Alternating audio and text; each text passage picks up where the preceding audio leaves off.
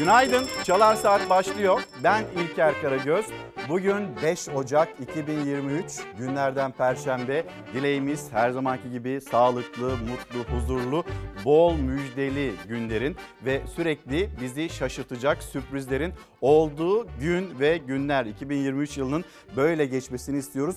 Neyse ki seçim yılındayız. Peş peşe yeni açıklamalar geliyor ve hani görülmemiş daha önce karşılaşmadığımız bakıyorsunuz siyasetçiler hiç bakmadıkları yerlere, hiç görmedikleri konulara değiniyorlar. Sonra müjde, müjdeye müjde, sonra sürpriz, sürprize sürpriz ekleyerek vatandaşın karşısında sandığa doğru yavaş yavaş ilerliyor. Pek çok şeye zam geldiğine tanıklık ediyoruz ama müjdeye de zam geldiğini biz bu süreçte 2023 yılında tam da seçimin arifesinde tanıklık ediyoruz. Bugün pek çok konuyu birlikte konuşacağız. Peki hani başlığımız nedir diye soracak olursanız Cumhurbaşkanı Erdoğan e, bir gün önce memurlarla buluşmasında memura emekliye %25'lik zammı açıklamıştı. Alkış kıyamet, alkış koptu o salonda.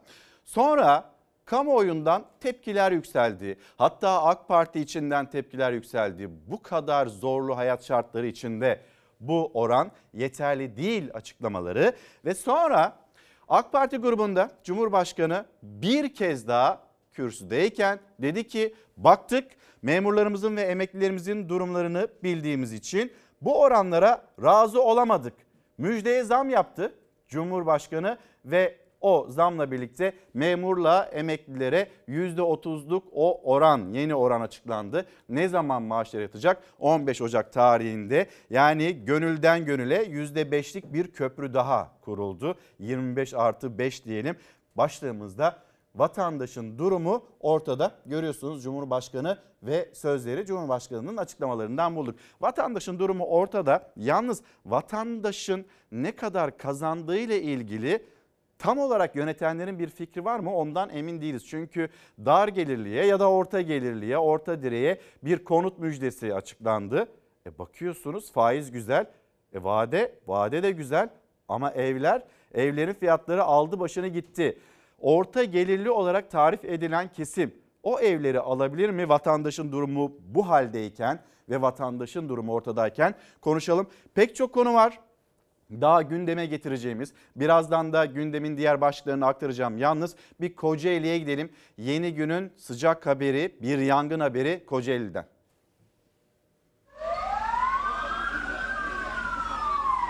Alevler bir iş yerini sardı. Geceyi gündüze çeviren yangın mahalleliyi ayağa kaldırdı.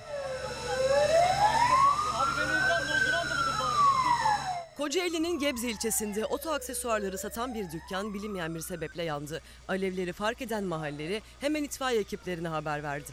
Abi, abi, vur, Ekipler hızla adrese gelse de dükkan tamamen kullanılamaz hale geldi. Alevler dükkanı adeta küle çevirdi. İş yerinin sahipleri Ramazan Bulduk ve Özlem Bulduk yanan dükkanlarını gördüklerinde fenalık geçirdi. Ambulans ekipleri tarafından sakinleştirildiler. Buyurun gazetelere bir geçiş yapalım. Kim nasıl değerlendirdi, nasıl yorumlar yaptı? O %25'ten %30'a geçişle ilgili müjde üzerine müjdeler geldi, müjdeler yağdı diye Türkiye gazetesi manşetini böyle oluşturmuş. Bakalım mesela Evrensel gazetesi manşeti sadaka gibi telafi. E, Cumhurbaşkanı Recep Tayyip Erdoğan emekli ve kamu emekçilerine önceki gün müjde olarak duyurduğu %25'lik maaş zammını tepkiler üzerine dün %30'a yükseltti ve tepkiler dindi mi? Dinmedi. Neden? Çünkü vatandaşlar bakıyor. Bu ülkede açlık sınırı ne? Her ne kadar Çalışma Bakanı Vedat Bilgin tarafından e, görülmese de ya da öyle değerlendirilmese de bilimsel bulunmasa da bu ülkede açlık sınırı 8 bin liranın üzerinde. Yoksulluk sınırı 25 bin liranın üzerinde ve %25'lik zamma ek %5'lik zam ve ortaya çıkan memur ve emekliler için ortaya çıkan o rakamlar, yeni maaşlar ne kadar yeterli? Bu soruyu ben sizlere sorayım. Açlık sınırının altında kalan bir ücret daha var. O da en düşük emekli aylığı 3005 liradan 5500 liraya çıkartıldı. Geçen seneden bu seneye her şeye ne kadar zam geldiğini yine birlikte düşünelim. Ve siz de bize hatırlatabilirsiniz. Şampuanda, peynirde, zeytinde, e, zeytinyağında, makarnada, unda, ekmekte ne kadardı? Simitte ne kadardı ve nereye geldik? Bu açıklananlar müjde mi? Müjde dediğimiz şey iyi haber ve müjde dediğimiz şey sadece verenin mutlu olduğu değil. Yani alanın da bir ya ne güzel oldu bana da iyi geldi dediği güzel bir haber ama veren kişi oh sana müjde yaptım al sana sürpriz deyip sevinirken karşı tarafı memnun etmediğinde bu nasıl müjde oluyor? Kavramlar nasıl da birbirine karıştı? Bunu da hatırlatmış olalım. Evrensel Gazetesi'nden sonra Sabah gazetesine gelelim. Sabah gazetesi de diyor ki Memur ve emekliye sürpriz ek zam kimse bunu beklemiyordu. %25 zaten o kadar çok alkışlanmıştı ki hatta memur sendikası başkanı orada sendika yöneticileri tarafından da eller kızarılıncaya kadar kızartılıncaya kadar alkışlanmadı, alkışlanmıştı ki e beklemiyordu kimse. O yüzden de diyor ki Sabah gazetesi sürpriz bu sürpriz biz bunu beklemiyorduk. Bakalım Memura emekliye işverene köylüye peş peşe müjde veren Başkan Erdoğan yılın ikinci yarısı için toplu sözleşme ve enflasyon farkına göre yeni artışlar yapacağız da dedi. Memur ve tüm emeklilere yapılan %25 artış %30'a yükseltildi. Nasıl oldu? O sürpriz böyle yani kimin aklına geldi? Elbette Cumhurbaşkanı'nın aklına geldi olur mu? Biz vatandaşımızın durumunu düşündük. Öyle tepkilerden falan değil. Yani bu paralarla geçinilir mi tepkisinden değil. Öncesinde zaten Çalışma Bakanı söylemişti. Saçma sapan şeyler öyle olur mu %54'lük zam isteği, zam talebi?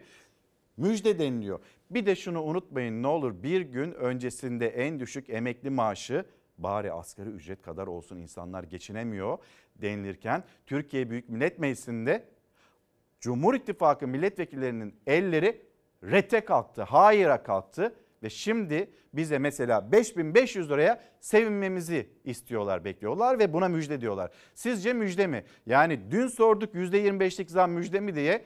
Bugün yine aynı soruyu soruyoruz. %30'luk zam bu şartlarda hayat pahalılığında müjde denilebilir mi buna? İşverene asgari ücret desteği 250 liradan 400 liraya çıkartıldı. Bir bakıldı yine yani aslında biz 400 lira verebilirmişiz. E niye o zaman 250 lira verdik? Dur bakalım bir böyle bir müjde verelim. Sevinilecek mi? Sevinildi. Vermesek mi acaba? Yok yok verelim. Seçim yılındayız.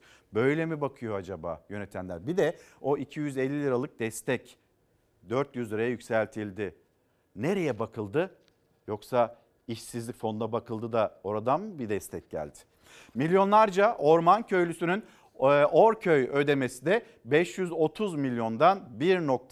2 milyara çıkmış. Yani yağdıkça yağdı, müjdeler yağdıkça yağdı. Özel okul fiyatlarına da bakacağız. Burada biz dün yönetmeliğe de bakarak şunu söylemiştik. En az %80 gözüküyor.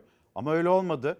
Daha altında oldu. %65 tavan fiyat ya da tavan oran öyle söyleyelim. Özel okullar için %65 olarak belirlendi. 80'e bakınca 65 iyi. Peki hala 65 %65'lik zam oranı iyi diyebilir miyiz buna? Buradan da bir müjde çıkar mı? Onu da konuşalım istiyoruz. Cumhuriyet e, gazetesi, Cumhuriyet gazetesine geçmeden önce isterseniz bir dışarıya bakalım. Bir soluklanalım çünkü pek çok konuyu birlikte konuşacağız. Bazen böyle daralacağınız, bazen üzüleceğiniz, bazen tebessüm edeceğiniz haberler hazırladık yine. Çalar Saat'te sosyal medya hesaplarımızı görüyorsunuz. Bu arada Boğaz trafiği çift yönlü olarak kapandı. Sis nedeniyle onun hatırlatmasını yapalım. Evden çıkmaya hazırlanan, belki de vapurla e, Anadolu'dan Avrupa'ya, Avrupa'dan Anadolu'ya geçmeye hazırlanan izleyicilerimiz vardır. Boğaz trafiğinin kapalı olduğunu lütfen bilin. Memleketin havasını aktaralım. Devam devam edelim.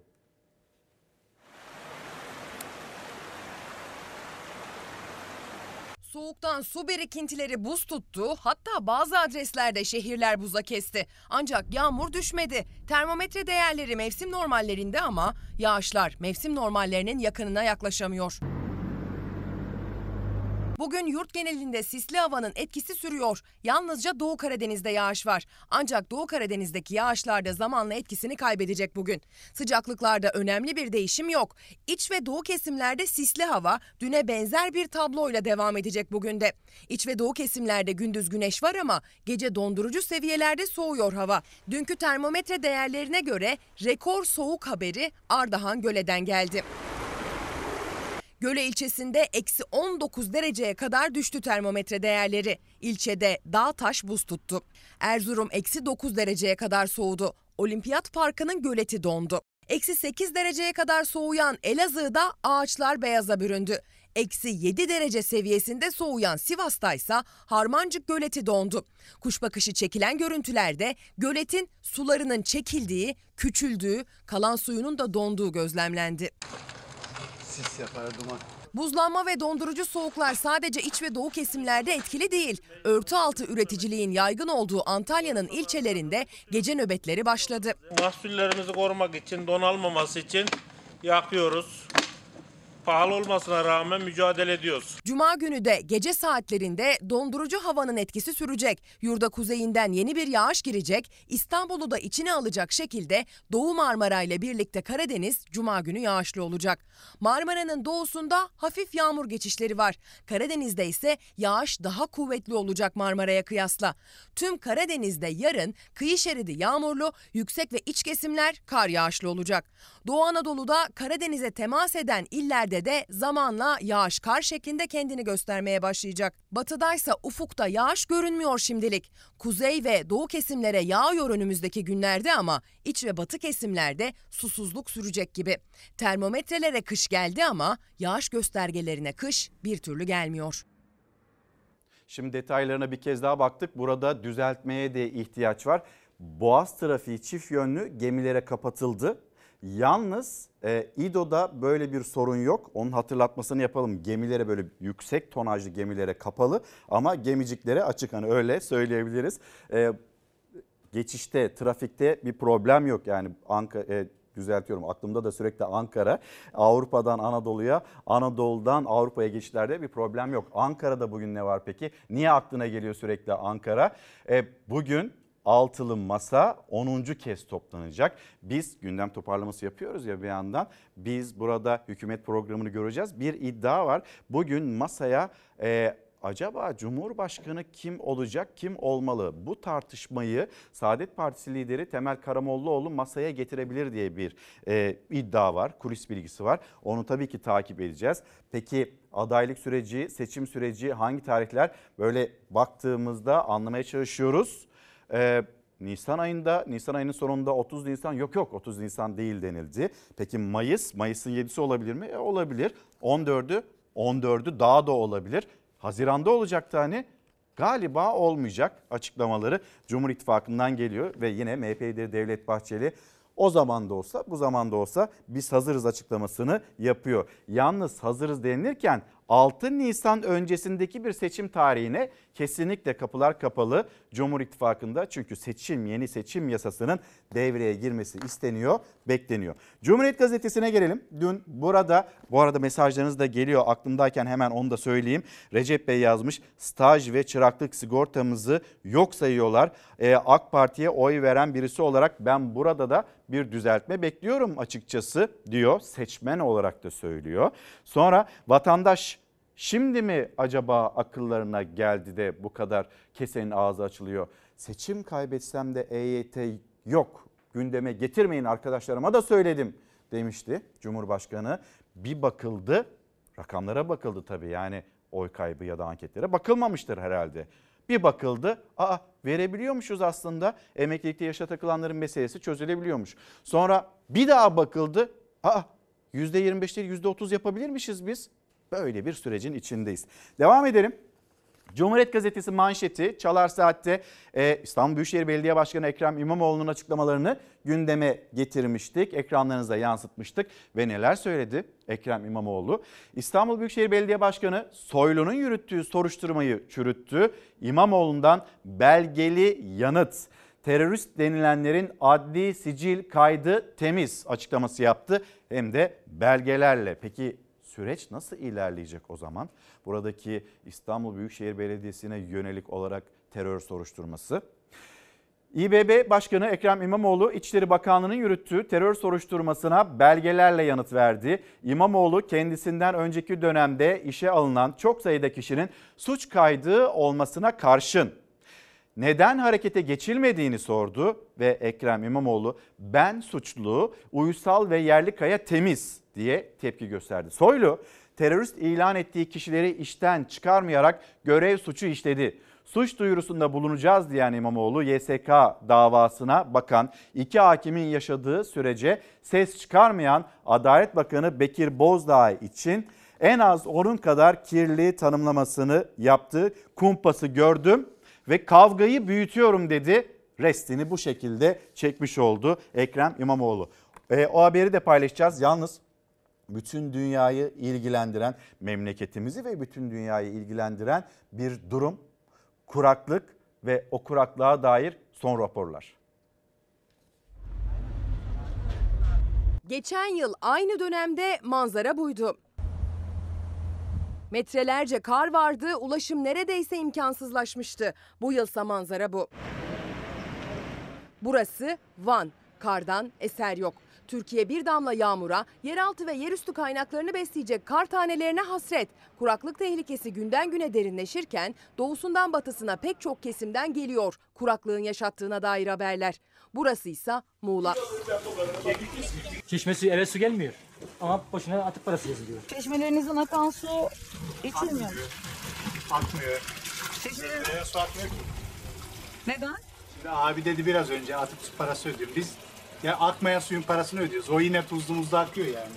Bizde o da akmıyor. Muğla'nın köylerinde çeşmeden ya tuzlu su akıyor ya da hiç akmıyor. Marmaris'e bağlı Söğüt köyü her yıl yaşıyor su sorununu ama bu yıl sorun daha büyük. Sakin bir tatil tercih edenlerin her yaz mesken tuttuğu adeta cennetten bir köşe Söğüt köyü çok göç aldı son yıllarda. Susuzluk göçle birlikte arttı. Üzerine bu yıl kuraklık derinleşti. Nüfusu katlanan Söğüt köyü için Büyükşehir Belediyesi tankerlerle su taşımaya başladı. Köy çeşmesi önündeki kuyruk uzadıkça uzadı. Su ya hiç akmıyor ya da tuzlu akıyor. Üç günde bir geliyor, beş günde bir geliyor su. Her gün gelmiyor ki su. Şebeke sularımız deniz suyu olduğu için kullanamıyoruz. Her şeylerimiz küflendi, çamaşır makinelerimiz, her şeylerimiz, bulaşık makinelerimiz. Çok fazla göç aldı burası pandemiden sonra özellikle. Ve artan inşaat, e, yerleşim birimi nedeniyle. Bu da yetersiz oldu. Bir de buna kuraklık eklenince artık e, su tamamen e, şu anda yok. Şu anda gerçekten yok. Yani Kuraklığa dair bir diğer ses Osmaniye'den yükseldi. Çiftçi ne yaz yağmurundan ne de sonbahardan aradığını bulabildi. Düziçi Atalan'da yağmur yağsın diye okunmuş taşlar baraj gölüne bırakıldı. 70 bin tane taş okundu Atalan beldemizde. Şu anda Ceyhan Irmağı'na ıslıyoruz.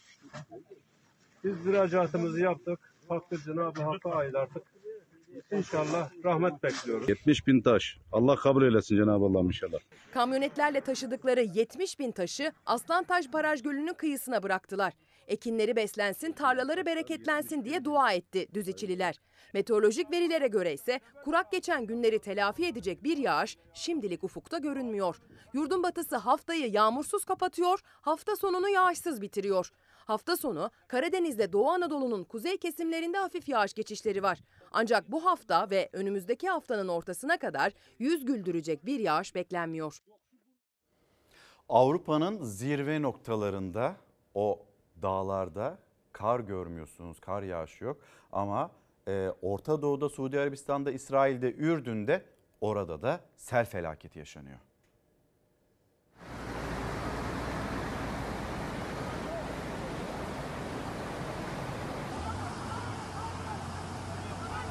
Sel ortasında mahsur kaldığı araçtan kurtulmak isterken akıntıya kapılıp sürüklendi.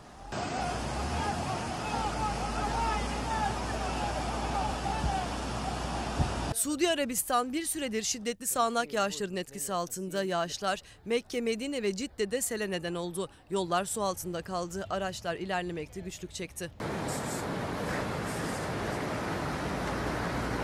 Medine'de ise bir sürücü kendine güvenmenin bedelini ağır ödedi. Araçla selden geçebileceğini düşündü ama umduğu gibi olmadı, akıntıya kapıldı. Sürüklenen araç bir süre sonra durdu. Üç kişi yardım beklemeye başladı. Kurtarma ekipleri bir tırla araç arasını ip gerdi. Bu sırada mahsur kalanlardan biri güvenli noktaya ulaşmak istedi ancak sele kapıldı. Bir süre çabaladı, kısa süre sonra gözden kayboldu. Kayıp kişi arama çalışmaları sürüyor. Şof, şof yakman. Ürdün'de de aşırı yağışlar seli beraberinde getirdi. Amman'ın güneyinde devrilen minibüsün içindekiler selin ortasında kaldı. Minibüsün üstüne çıkan 20'den fazla kişi kurtarılmayı böyle bekledi. Sel felaketinin ortasında kalanlar güvenlik güçleri tarafından kurtarıldı. Ne müjdesi? Sadaka mı veriyorlar? Sadaka mı dağıtıyorlar? Bu pahalılığı etrafımızdaki o etiket yangınlığı görmüyorlar mı? Bu arada etiketleri de bir sabitleme yoluna gidildi. Bazı marketlerde bir kampanya, bir coşku seli içinde etiketlerini sabitliyor. Onun da haberini hazırladık. Sizinle paylaşacağız. Ve izleyicimiz de ne müjdesi çocuk mu kandırıyorlar diye e, o mesajı bizimle paylaşıyor. Sanki emekliler markete pazara gidince aa sen emeklisin al sana benden bir sürpriz o zaman indirim yapayım sana mı diyorlar diye mesajını aktarmış. Şimdi Sözcü gazetesine geçmeden önce Cumhuriyet gazetesini tamamlayalım mı? Cumhuriyet gazetesinde bu bir müjde midir değil midir? Neye sevineceğimizi, neye dertleneceğimizi artık kendimiz de belirleyemez hale geldik. Açıklama yapılıyor al sana müjde. Sonra bir açıklama daha müjdeye müjde, sürprize zam yapılıyor. E buna sevin. Tamam da öyle bir şey değil o. Yani müjde dediğin şey iyi haberse karşı tarafı da memnun etmesi gerekiyor. Ama öyle bir durum yok. Emekli diyor ki %5 yetmez. Emekli Sen Başkanı Yavuz bize yönelik insan hakları ihlali var. Cumhurbaşkanı Erdoğan partisinin grup toplantısında memur ve emekli maaşlarında %25'lik artışın %30'a çıkarıldığını duyurdu. En düşük emekli maaşı ise 5500 liraya yükseltildi ve bu açıklamadan sonra AK Parti sıraları, milletvekilleri, locadaki izleyiciler ayaklandılar, havalara uçtular.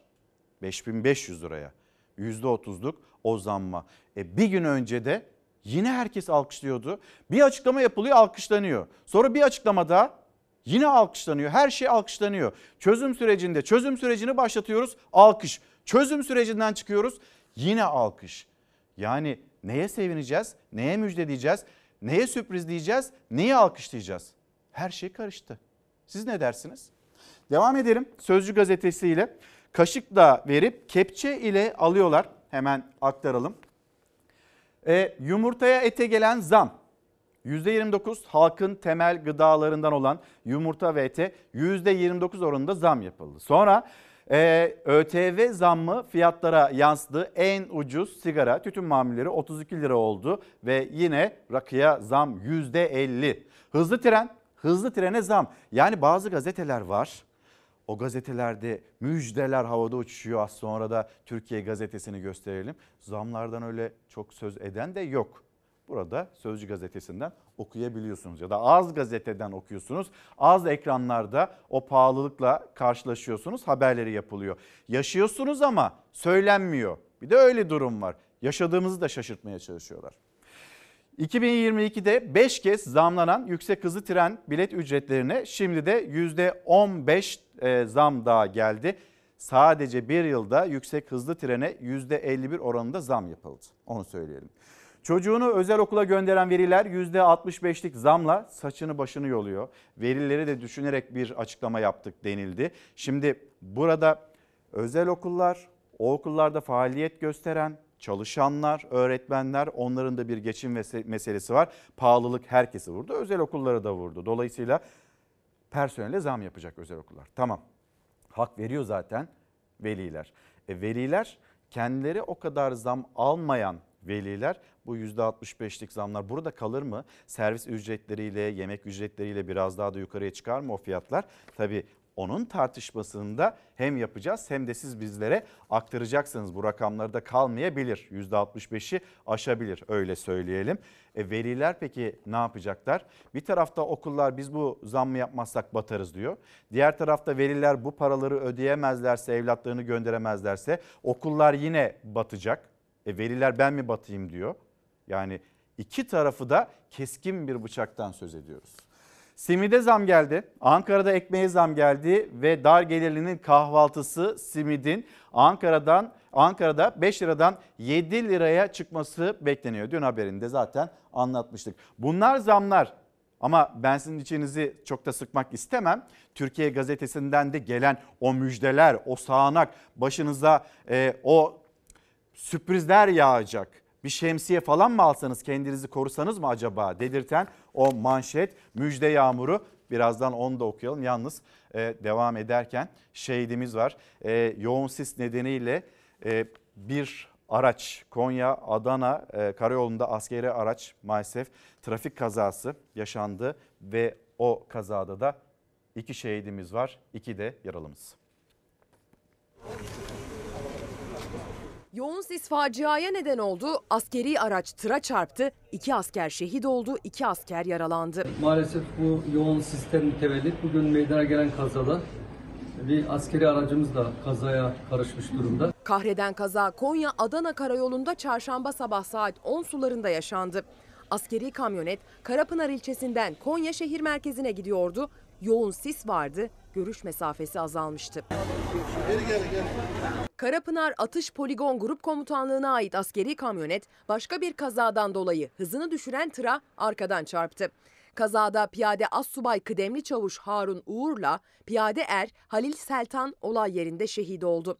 İki asker ise yaralandı. İki askerimiz e, maalesef e, şehit olmuş. İki askerimiz de yaralı halde hastanemize intikal ettirmiş. Konya Cumhuriyet Başsavcılığı kazayla ilgili soruşturma başlattı. Yaralılardan aracı kullanan Er Mustafa Çiftçi ilk ifadesinde araçlar aniden durmaya başladı. Frene basarak sola manevra yapmama rağmen tıra arkadan çarptım dedi. Şehit Assubay Kıdemli Çavuş Harun Uğur Malatya'da, Şehit Er Halil Seltansa Hatay'ın Dört Yol ilçesinde toprağa verilecek. Allah rahmet eylesin. Yakınlarına başsağlığı diliyoruz. Yaralarımıza da acil şifalar dileriz. Şimdi gelelim şemsiyeleriniz hazırsa böyle yağmur diye e, anlatıyor Türkiye gazetesi. Yalnız cevizden de büyük bir dolu öyle bir dolu sağanağı aslında şemsiyeleri alın da başınıza e, bir zarar gelmesin. Türkiye gazetesine buyurun hep birlikte bakalım. Müjde yağmuru. 1. Orta gelirliye 0.69 faizle konut kredisi. Savaş burada bir duralım. Onun bir hesabını yapalım. Yani bir tarafta müjde, diğer tarafta yoksa büyüsünü bozmayayım mı? Tamam hadi büyüsünü bozmayayım devam edeyim. 2. Emekli memur zammı %30'a yükseldi. Bakın ikinci müjde. 3. Karadeniz'den her eve 25 metreküp gaz bedava. 25 metreküp. 4. Gençlere %50 ucuz cep telefonu. Gençlere bundan sonra büyüklerimiz, dayılar diye tabir edilen büyüklerimiz gidip de göster bakayım cep telefonunu sakın demesinler. Sonra diyebilirler ki size hükümetimiz yaptı, Cumhurbaşkanımız ya da belki başkanımız yaptı diyebilirler. %50 indirimle aldım. Sen ne diyorsun amca? Almasa mıydık diyebilirler gençler. Sakın cep telefonlarını bir daha sormayın. Gelelim Türkiye 100 yılına hızla giren hükümet çok hızlı girdik 2023'e ama sadece müjdeler haber oluyor. Zamlardan çok fazla söz eden yok. Ekmeğe gelen zamdan, simide gelen zamdan, diğer zamlardan, her kalemde gelen zamlardan bir izleyicimiz yazmış çok da haklı. E fiyatlar sabitlendi de en yukarıdan sabitlediler. Enflasyonun da düşeceğini söylüyorlardı. Aşağı indirip de öyle sabitleselerdi ya. Berat Albayrak o dönem ekonomi bakanıydı, ekonominin başındaydı. Bir kampanya başlatılmıştı. %10 ben de destek veriyorum, indirim yapıyorum diye bir sürü firma da dahil olmuştu. Nereden nereye? Nerelere geldik ve o zamanki günler Berat Albayrak'ın olduğu dönemlerde enflasyon ona itiraz ediliyordu, kızılıyordu, olmaz deniliyordu. E şimdi o günleri bile arar hale geldik. Fakat Nurettin Nebati nefis rüyalar görüyor ve Türkiye yeni Türkiye modeli en çok ama en çok memleketimizde Nurettin Nebati'yi heyecanlandırıyor. Devam edelim. Bakın burada e, müjdeler sarı sarı dikkat çeksin öyle anlatılıyor. Burada da bir zam var. Buyurun. Küçücük. Sarı falan yazılmamış. Küçücük. Ne bu? Özel okullara %65'lik zam. Milli Eğitim Bakanı'ndan dün yapılan açıklama. Ha bu arada e, mesela Karadeniz'den her eve yüzde e, eve 25 metreküp gaz bedava deniliyor ya. O da şimdi değil. Böyle Mart'ta, Nisan'da onun bir ayarlaması yapılsın. Sonra bir kez daha müjdesi verilir. Her eve 25 metreküp gaz bedava diye o müjde gelecektir. Yalnız ben birinci başlığa geri dönmek istiyorum müsaadenizle. Karar gazetesinde de bir hesap var. O hesabı da aktarmış olalım sizlere. Yani dar gelirliye de değil çünkü bu ikinci bir proje. Orta direğe ev müjdeleniyor. O müjdenin hesabı herkesin aklında bambaşka. Yönetenlere göre dar gelirlinin hesabı nerelerde? Çünkü ödemeleri 10 bin lirayla 50 bin lira arasında değişiyor. Bu durumda orta gelirli, orta direğin maaşı 100 bin lira falan olması gerekiyor. Ve bu durumda bir hatırlatmada milletvekillerinin maaşı 56 bin lira mı oldu? Biraz daha zamlanacak herhalde bu memur zamlarıyla birlikte. Bu ülkede orta direk olarak tabir edebileceğimiz kesim sadece milletvekilleri olabilir. Sadece onlar kalmış olabilir. Çünkü bu rakamlar öyle kolayca ödenebilecek rakamlar değil. Peki nerede bu orta sınıf? Dün Çevre Bakanı ve e, Hazine ve Maliye Bakanı açıklamaları yaptı. Herkes de bu evleri ödeyebilecek olan orta sınıfı aramaya başladı. Ben buldum milletvekilleri, milletvekillerinin maaşı böyle bir evi almaya e, yeter. Onlar ödeyebilirler. Meclisteki harcamalarından birazcık kısarlarsa olabilir. İktidar seçim öncesi bir paket daha açtı. Yeni Evim adıyla orta gelirli kesime dönük konut kampanyası duyuruldu. Yalnızca sıfır evleri kapsayacak kampanyada niye yalnızca sıfır evleri kapsıyor? Yani bir sürü konut projesi var, müteahhitlerin elinde evler var, boş sıfır daireler var. Onlar mı önce böyle satılsın hızlı bir şekilde öyle mi düşünüldü acaba? Sonra vade süresi nedir? 15 yıl güzel. Faiz oranı nedir? 0.69 o da iyi. İller 3 bölgeye ayrılırken İstanbul'da kredinin üst sınırı 5 bin 5 milyon lira olarak belirlendi. Ancak 15 yıl vadeyle kullanılacak 4 milyon kredinin aylık ödemesinin 40 bin lirayı bulması orta sınıf asgari ücretli hale geldi, getirildi. Bunu kim ödeyebilir? Şimdi açın uygulamalar var. Bakın İstanbul'da bir ev almak isteyeceksiniz hem de sıfır konut olacak. O evin fiyatı kaç liradan başlıyor? Bunun %10'unu verdiniz. Atıyorum 5 milyon. Bunun %10'unu verdiniz 500 bin. 0.69'da da 15 yıl vadelendirdiniz. Karşınıza nasıl bir ödeme planı çıkacak? Orta direkt bunu nasıl ödesin? Siz şimdi ödemeye başlayın. İleride kira gibi olacak o fiyat diyorsanız enflasyonun düşmesinden de bahsetmeyelim o zaman. Yani enflasyon yükselmeye, ücretler de artmaya devam mı edecek? Bizim bir yerde durumumuz olmayacak mı? 1 milyon lira kredi çektiğinizde taksidiniz 1 milyon lira çektiniz taksidiniz 10 bin lira. 2 milyon lira kredi çektiniz taksidiniz 20 bin lira. 3 milyon lira çekerseniz 30 bin lira. 4 ben yukarı yuvarlıyorum. 4 milyon lira e, çektiğinizde ne olacak o zaman? 38.875 lira. İlk 3 yıl için bu tutarların bir kısmını hazine üstlenecek. 3 yıl bittikten sonra da hazine desteği faiziyle geri ödenecek. Bu ödeme planını Türkiye gazetesinde göremedik ama belki iç sayfalarında vardır tabii.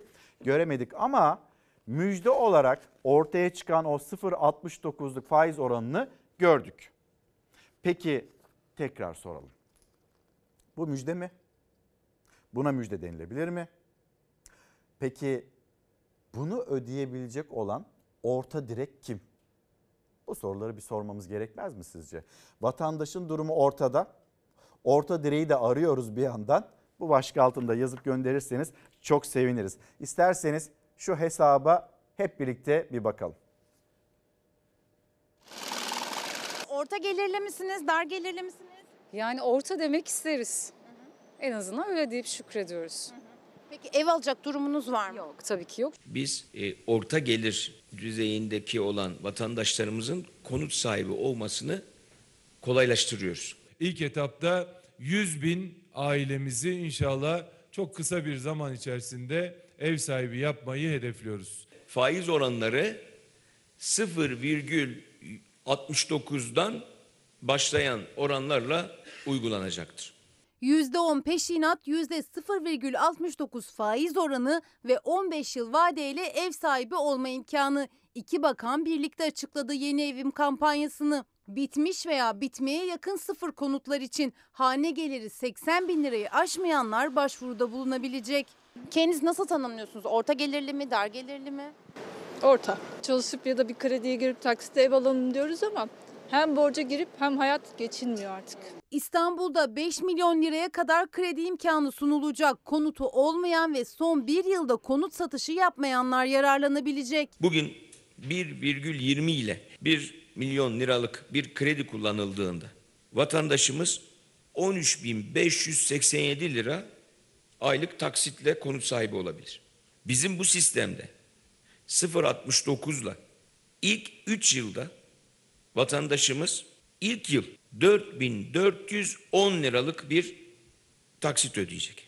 Son 8 yılda 12.697 liraya çıkarılarak tüm ödeme miktarı 1 milyon 909.570 liraya gelmiş oluyor. E, sonraki taksitler yükselecek. Yine zor olacak yani insan. Sonra maaş da yükselecek. Ama yani birbirini dengelemiyor ki. Maaş yükselse ne olacak? Enflasyon belli. Yani o yine de aşar. Neye göre aşar? Önümüzü göremediğimiz için. Şu anda 1,20 ile aynı şartlarda bir ev almaya kalkanın ödediği miktar 1 milyon lira için 2 milyon 445 bin lira. Nasıl alacağım? Peşinatı var. Yani zor. %10 peşinat ödenmesi gereken projeye başvurmak için en az bir yıldır o ilde oturuluyor olması gerekiyor. Başvurular 16 Ocak'ta alınmaya başlayacak. Orta gelirliydim bundan 10 sene önce, 15 sene önce ama şu anda alt gelirli oldum. Maalesef yani orta gelir diye bir şey de kalmadı artık ülkede. Ya tam zengin var ya tam fakir var. Herkes hesabı istediği yerden yapıyor. 1 milyon liralık ev üzerinden hesap yaparsanız e, faiz oranı da güzel olduğu için tamam kabul.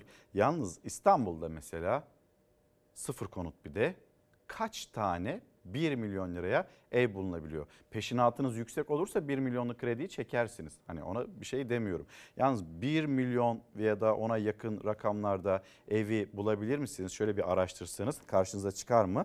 Onu da bilemiyorum. Murat Bey günaydın. Arkada başka gazete yok mu? Her gün aynı. E, Murat Bey gazeteler aynı. Manşetler farklı. Yani gazeteler 10 yıllardır aynı. E, şimdi bir başka izleyicimiz bana gıcık mı oluyorsun da gıcık kapıyorsun da benim haberlerimi ya da yazdıklarımı neden okumuyorsun demiş bir izleyicimiz. Yok yok kesinlikle öyle bir gıcık kapma durum yok. Gördüğüm yani bir sürü mesaj göndermişsiniz anladığım. O mesajlarınızı görmedim ama gıcık kısmını gördüm. Bu gönderdiğiniz mesajı İlbar Bey bize tekrar yazarsanız diğer mesajlarınızda yakalamaya çalışayım da okuyayım onları. Ee, devam edelim isterseniz zamlarla Türkiye Gazetesi'nin ikinci tamam hemen şuraya gelelim. Doğru söylüyorsun Savaş. Hiç atlamayalım bu konuyu kapatmayalım. Orta direği aramaya devam edelim. Çünkü bir de burada müjde var. Herkes de ev sahibi olacak. Sen nasıl bu haberi devam ettirmezsin diye yukarıda yönetmenim bana kızıyor. Çok özür dilerim. Herkes ev sahibi olacak efendim. Cumhuriyet tarihinin en büyük sosyal konut projesinin ardından orta gelirliye de 15 yıl vade ve 0.69 faizle ev sahibi olma imkanı getirildi. Herkes ev sahibi olacak müjde. Yeni evin projesinin detaylarını Hazine Bakanı Nurettin Nebati, Çevre Bakanı Kurum açıkladı. Başvuruların 16 Ocak'ta başlayacağı projeye 25 bini İstanbul'da olmak üzere 100 bin konutun satışı öngörülüyor. 100 bin konut satılacak ve aileler 100 bin aile takriben onlar da mutlu olacaklar, mesut olacaklar. Tamam bu haberi de okuduk. Gelelim Türkiye Gazetesi'nin ikinci müjdesi o gelen akla gelen birden aa biz böyle bir zam daha yapabilirmişiz. Niye yapmadık ki? Neyse dün alkışlandı bugün daha da alkışlarız aslında dediğimiz konuya geçeriz. Bu birazdan okuyalım bu haberi. Ee, memur ve emekliye gelen o %30'luk zam. Dün Cumhurbaşkanı bir kez daha zamma zam yaptı. Memur, tüm emeklerimizin maaş artış oranını yüzde 25 olarak uygulayacağımızın müjdesini vermek istiyorum. Memurlarımıza ve tüm emeklilerimize 2023 yılı Ocak ayı maaş artışlarının %30 olarak uygulanacağı müjdesini veriyorum. 24 saat arayla müjdeye de zam geldi. Cumhurbaşkanı Erdoğan salı günü açıkladığı memur ve tüm emeklilerin %25'lik zammını çarşamba günü %30 olarak güncelledi. En düşük emekli maaşı da 5500 lira oldu. En düşük emekli maaşı tutarını da 3500 liradan 5500 liraya çıkartıyor. Bahara kadar biz bu enflasyonun belini kırdık. Memurlarımızın ve emeklilerimizin maaş artışlarını yeniden bir değerlendirdik. Salı günü Memur Senin programında açıkladı Erdoğan memur ve tüm emeklilere 6 aylık enflasyon farkını ekle %25 zam yapıldığını. Birkaç saat sonra Hazine ve Maliye Bakanı bir televizyon programına konuk oldu. %25 yeterli bir artış çünkü enflasyonun belini kırdık dedi. Bir gün sonra çarşamba günü ise Erdoğan tam tersi yüksek enflasyonun çalışanın ve emeklinin hayatına etkisini biliyoruz açıklaması yaptı. %15,40'lık bir artış olması söz konusu iken yaklaşık 10 puan gibi bir artışla %25'e çekildi. Memur ve emeklilerin enflasyon karşısında ezilmeleri mümkün değil. Memurlarımızın ve emeklilerimizin durumlarını bildiğimiz için bu oranlara razı olamadık. Enflasyonu çözdük. Başka bazı alanlarda fedakarlık yaparak maaş artış oranını yüzde otuza kadar çıkartabileceğimiz imkanlar sağladık. Hayırlı olmasını diliyorum.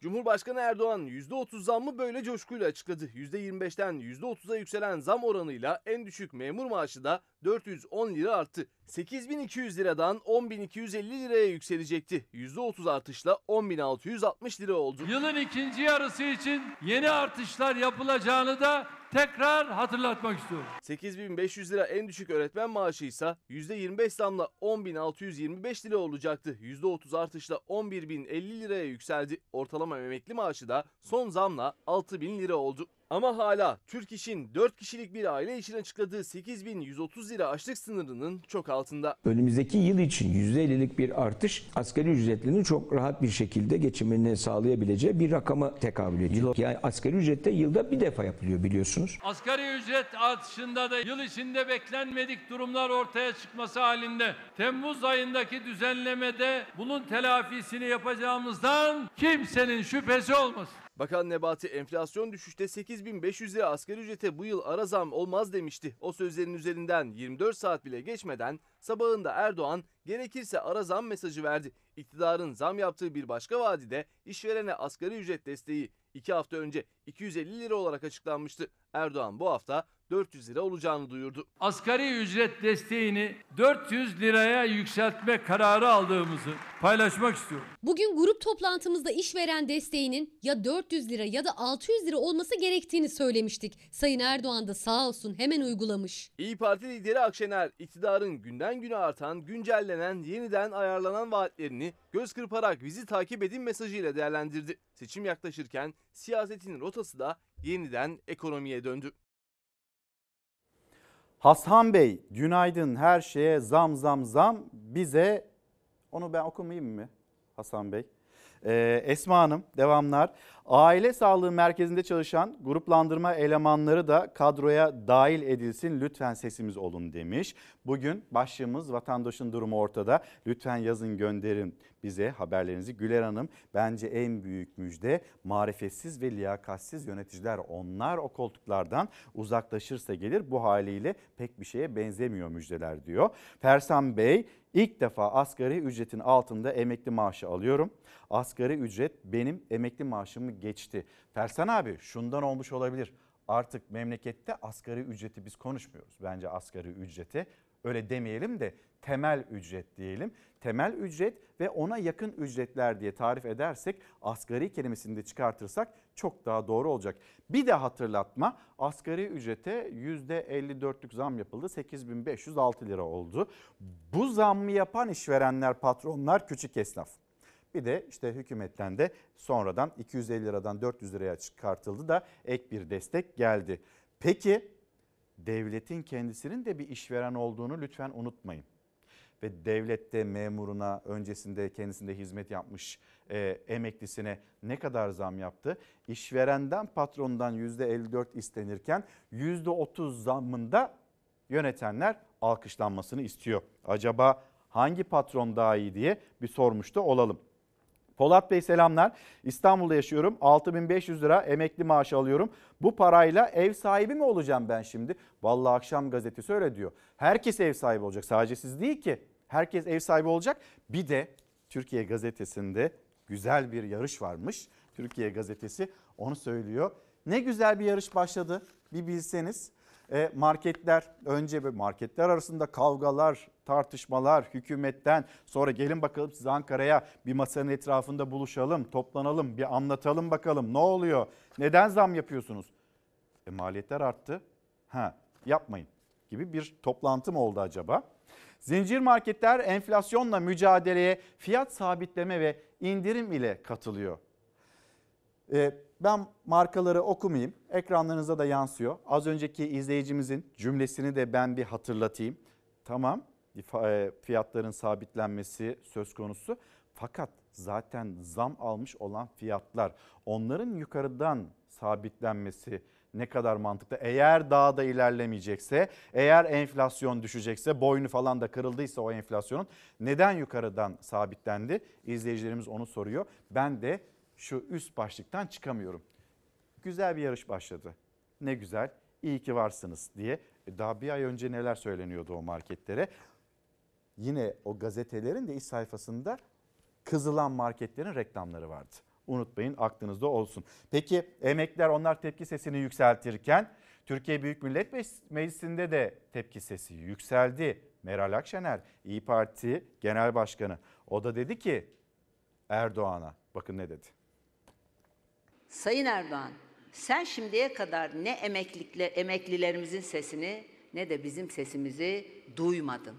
Daha doğrusu duymazdan geldin.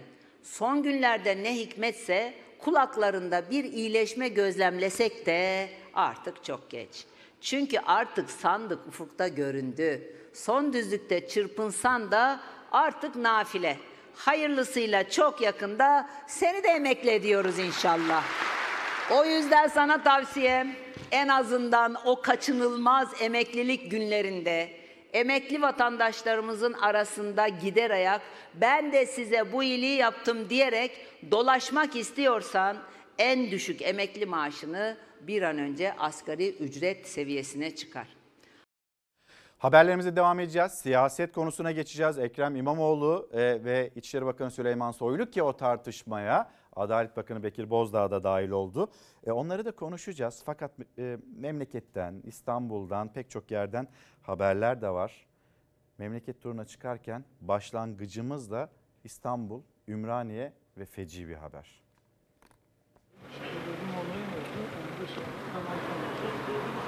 Eski eşinin evini bastı. Çıkan tartışma ve kavga sonrası silahlar çekildi. Ortalık kana bulandı. Bir kişi öldü. Bir kişinin durumu kritik.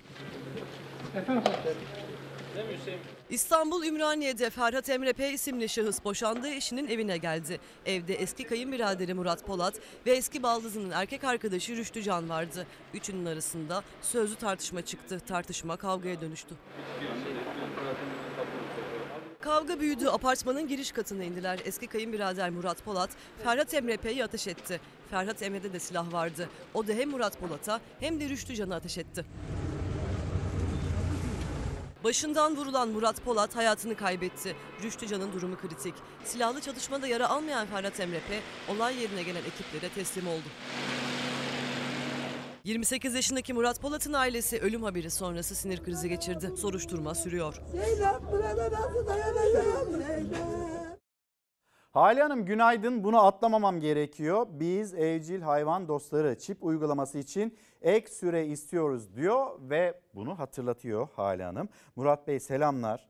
Diyor ki en düşük emekli maaşına 2000 lira zam, normal emeklilere %30 zam. Burada bir adaletten söz edebilir miyiz? Valla Murat Bey sürpriz denildi, müjde denildi ve bunlar her açıklandı, açıklandığında da alkışlandı. Beklenti o. Yani sizin sevinmeniz yönünde. Eğer siz sevinmiyorsanız onlar nasıl değerlendirecek bunu bilemiyorum. Ya da vatandaş nerede hangi zamanda sevinecek onu da konuşalım. Vatandaşın durumu, hali ortada iken e, evle ilgili biraz daha detay izleyen isteyen izleyicilerimiz var, izleyenlerimiz var. Şöyle söyleyelim. Ev ve konut projesiyle ilgili herkes ev sahibi olacak. Akşam gazetesi öyle söylüyor. Bir haber daha var Akşam gazetesinde.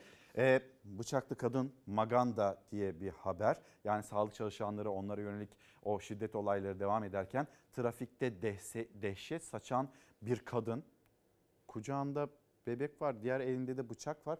Anlayamadığımız, belki de hiçbir zaman anlayamayacağımız bir durum, bir tablo karşımızda ve ekranlarınızda. Ne diyorsun sen? Ha? Ne diyorsun? Ne diyorsun sen? Ne diyorsun? Bir elinde bıçak, bir elinde bebek. Ambulans şoförünü bıçaklayan kadın ardından gazeteciye saldırdı. Çek. Ne diyorsun? Gel. Gel. Gel gel. Yer Başakşehir Tem Otoyolu ambulans şoförünün ifadesine göre önündeki araç aniden durunca ambulans otomobili arkadan vurdu. Ne olduysa ondan sonra oldu. Aracın sürücüsü tuhaf ve saldırgan tavırlar sergilemeye başladı. Ambulans şoförü saldırgan tarafından kolundan bıçaklandı. Bak ben sana bir şey diyeyim mi? Şimdi hesabını vereceksin. Vereceksin. Olayı görüntüleyen gazeteci de saldırgandan nasibini aldı. Önce aracına saldırıldı. Kadının bir elinde bıçak, kolunda bebek vardı. Gel. Gel gel. Gel. Gel. Gel. Gel gel. Defalarca arabaya vurdu. Yan tarafa geçti, kapıyı açmaya çalıştı. Siz bana saldırdınız mı?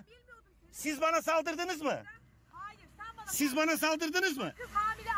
Saldırgan bir öfke krizine girdi, bir sakinleşti. Duygu durumundaki değişikliğe ne ambulans ekibi ne gazeteci yetişebildi. Elinde elinde bıçak olan elinde bıçak olan vatandaşa saldıran sizsiniz. Biz değiliz.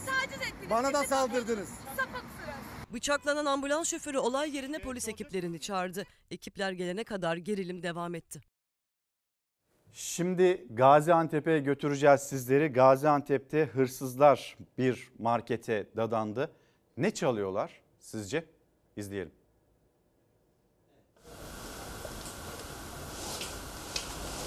Bir hafta içinde dördüncü kez yaşandı ekmek hırsızlığı. Hırsızlar sabah pikapla gelip marketin önüne bırakılan ekmekleri çalıp kaçtı. Ekmek çekmeyi bırakıyor, araçla geliyor. Aracın plakası da belli. Dükkanın önünde duruyor ekmekleri hepsini alıp gidiyor. Türkiye'nin birçok yerinde sofralık ekmek 5 liradan satılıyor. En son Bolu ve Ankara'dan geldi zam haberi. Yeni yıl itibariyle bu yıl iki ilde de 5 liraya çıktı ekmeğin fiyatı.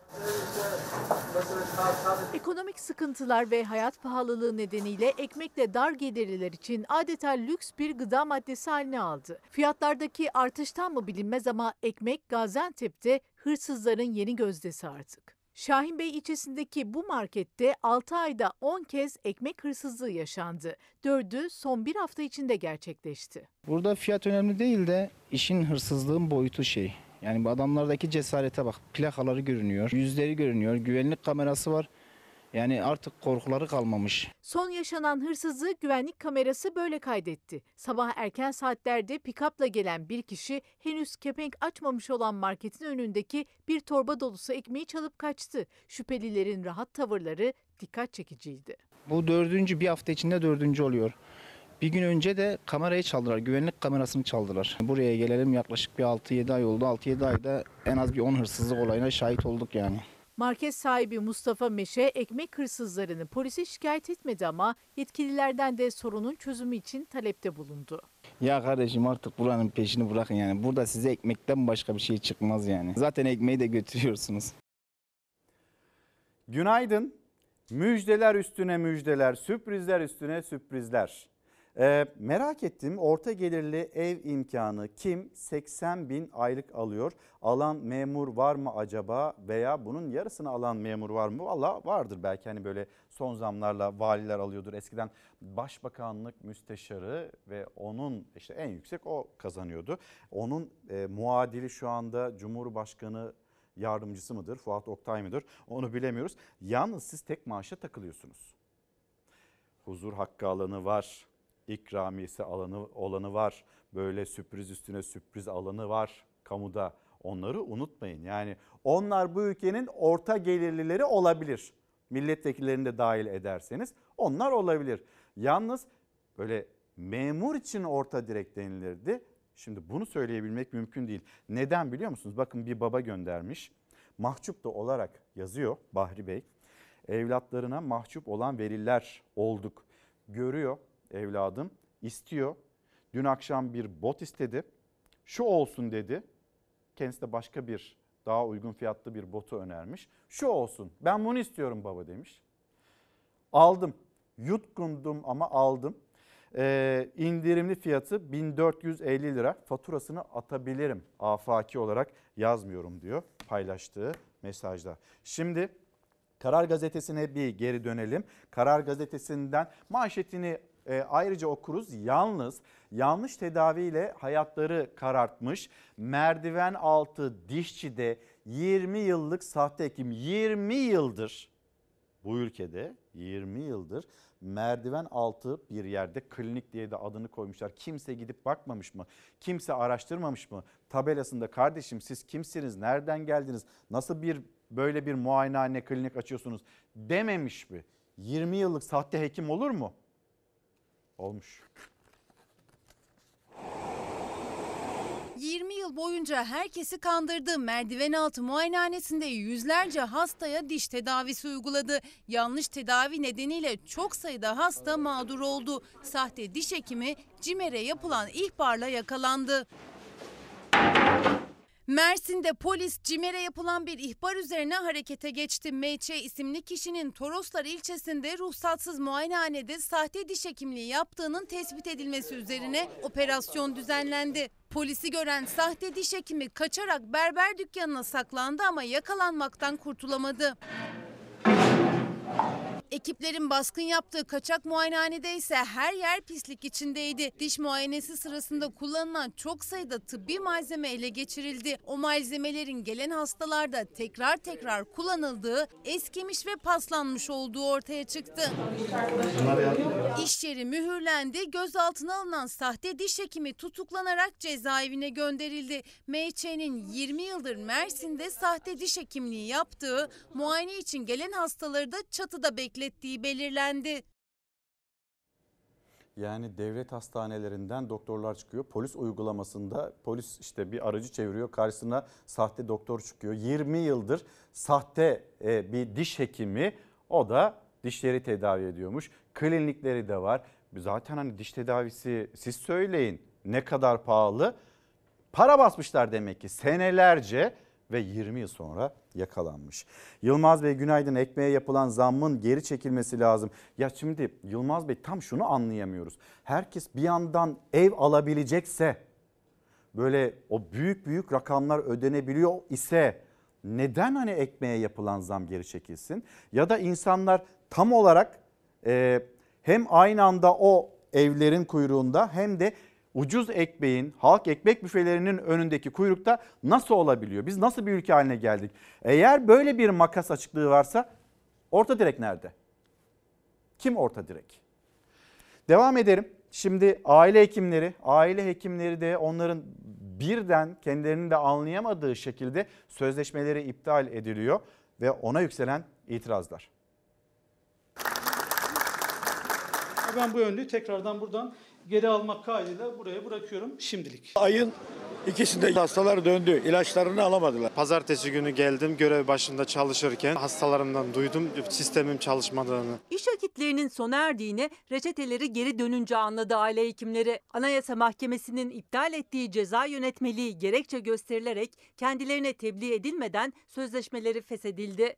Meslektaşlarının desteğiyle seslerini duyurmaya çalıştılar. Anayasa Mahkemesi hukuk el koydu buna. İnsan onurunu zedeleyecek bir şekilde birdenbire ekranını kararttınız. İstanbul'da 5 aile hekiminin iş akdi yeni yılın ilk iş gününde görevleri başındayken sessiz sedasız feshedildi. Aile hekimleri de bu hukuksuz buldukları tek taraflı fesihi protesto etmek için İl Sağlık Müdürlüğü önünde toplandı. Bu devlet adabına yakışmayacak bir uygulama.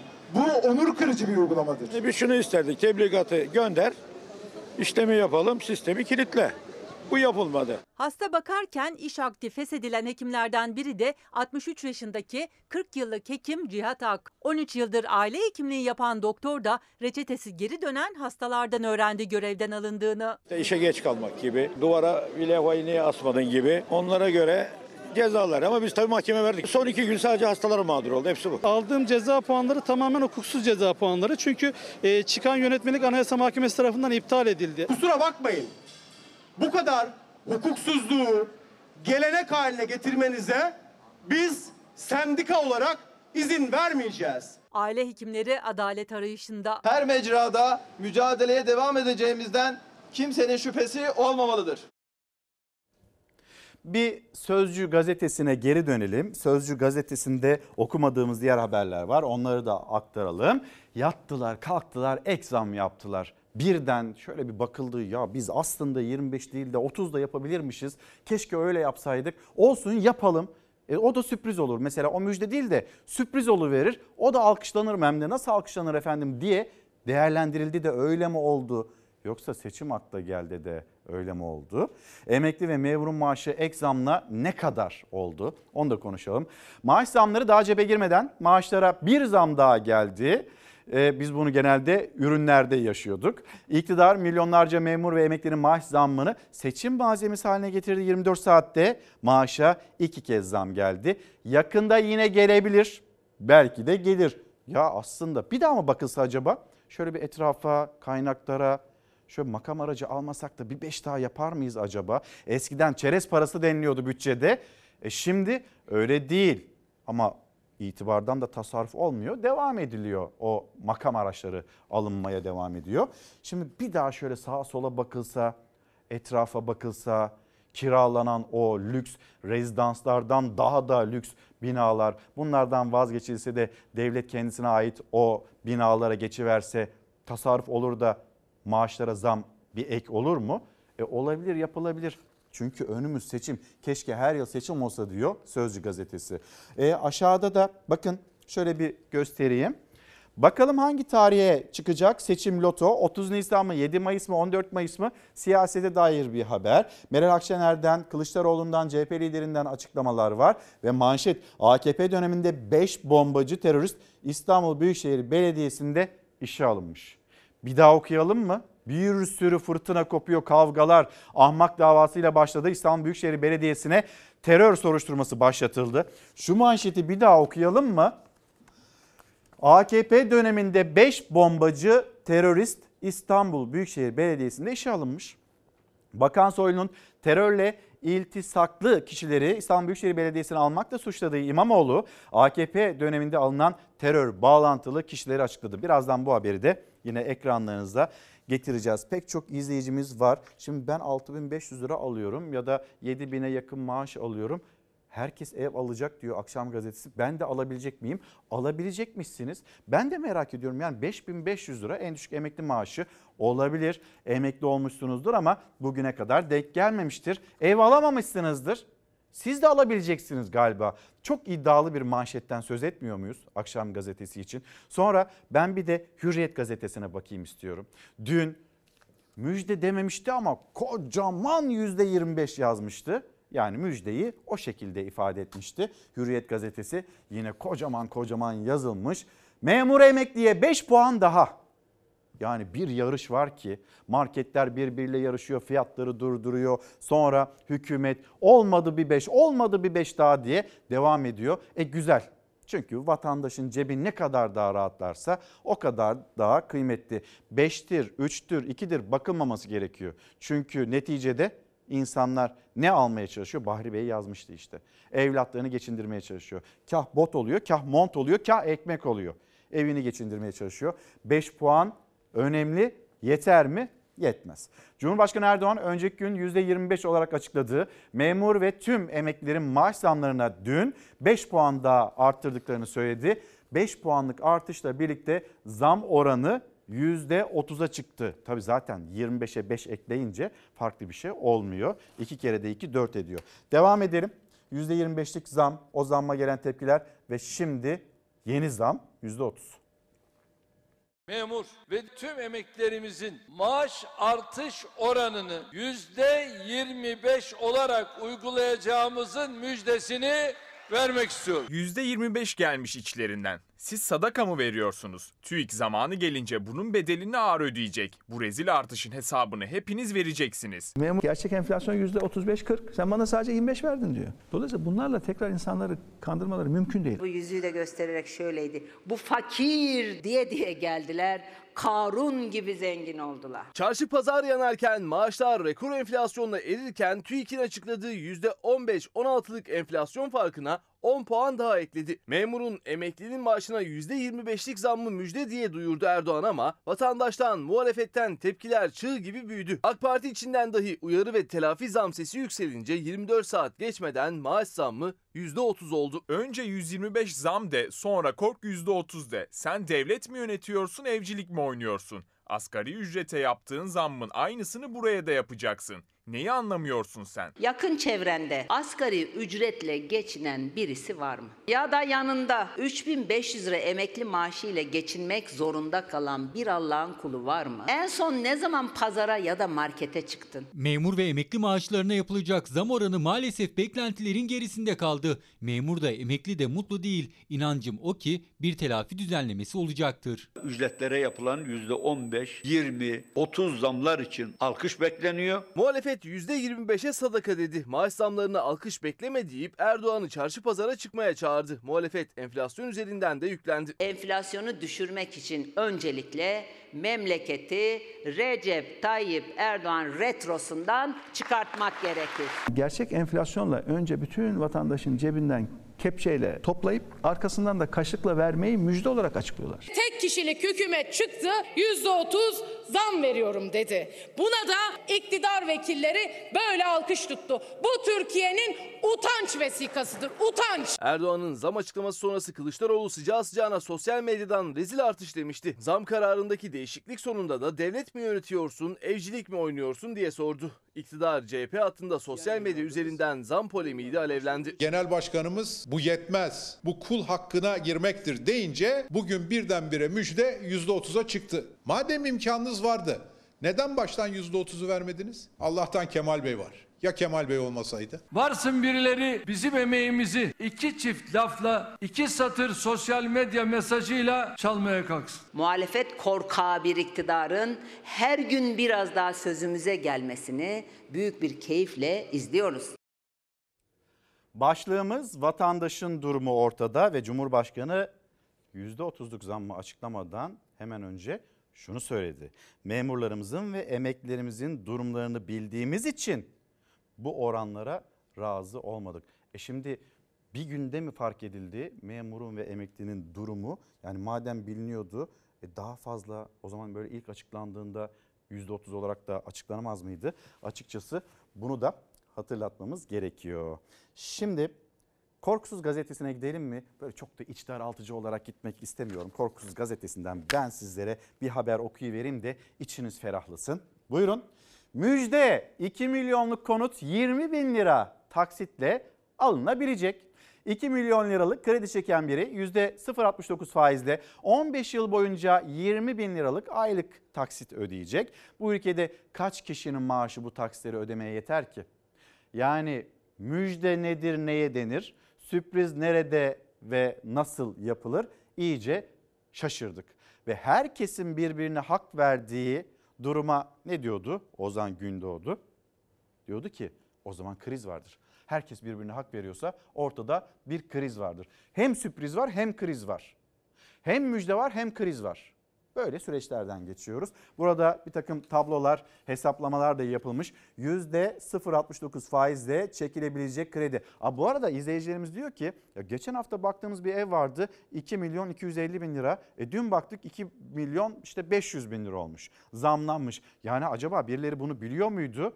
Vallahi biliyordu. Yani kamu bankalarının böyle bir hazırlık içinde olduğu öyle çok sürpriz değildi açıkçası. Buna benzer bir açıklama işte birin altında olacağı hatta 0.70'in de altında olabileceği düşünülüyordu, biliniyordu. Fırsatçılar var mıdır? Girdiler devreye işte. Onlar da fiyatları arttırıverdiler. E, faiz oranı burada. 5 milyon lira kredi çektiğinizde 15 yıl vade için aylık ödeme 50 bin liraya yakın 48 bin 594. İlker sen de fazla fazla söyleme diyebilirsiniz.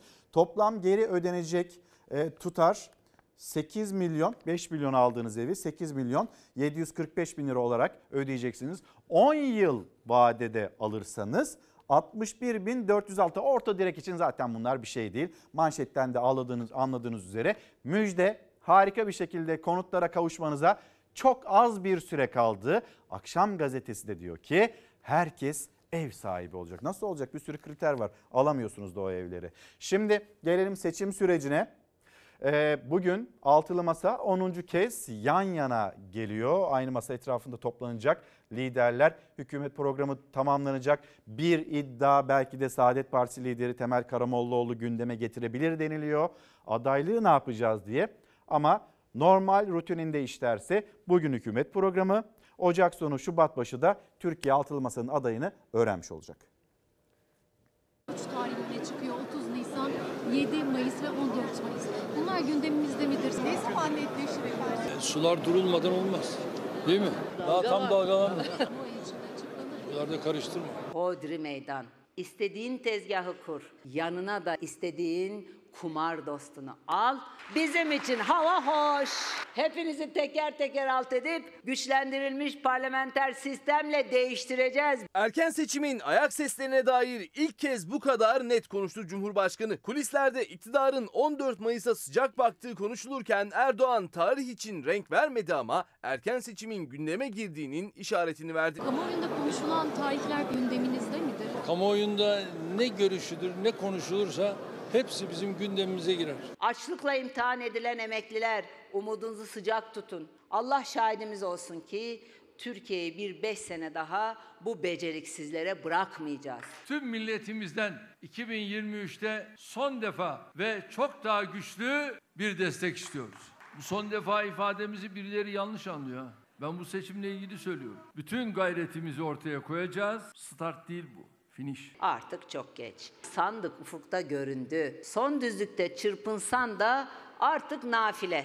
Hayırlısıyla çok yakında seni de emekli ediyoruz inşallah. Nisan başına kadar yapılacak bir seçim erken seçimdir. Bu tarihten sonra yapılacak seçimin ise bir siyaset mühendisliği olduğunu ve bizim bu siyaset mühendisliğinin parçası olmayacağımızı da söyledik. Artık seçimin vakti geldi. Ne kadar erken olsa o kadar iyi. Normal takvime göre 6 ay kaldı Haziran 2023 seçimlerine ama haftalardır sıcak gündem erken seçime dair geri sayıma da hazırlanıyor siyaset. En çok AK Parti MYK toplantısında 14 Mayıs tarihinin öne çıktığı kulislere yansımıştı. İki farklı tarihin daha alternatif olarak masada olduğu Erdoğan'ın sözleriyle netleşti.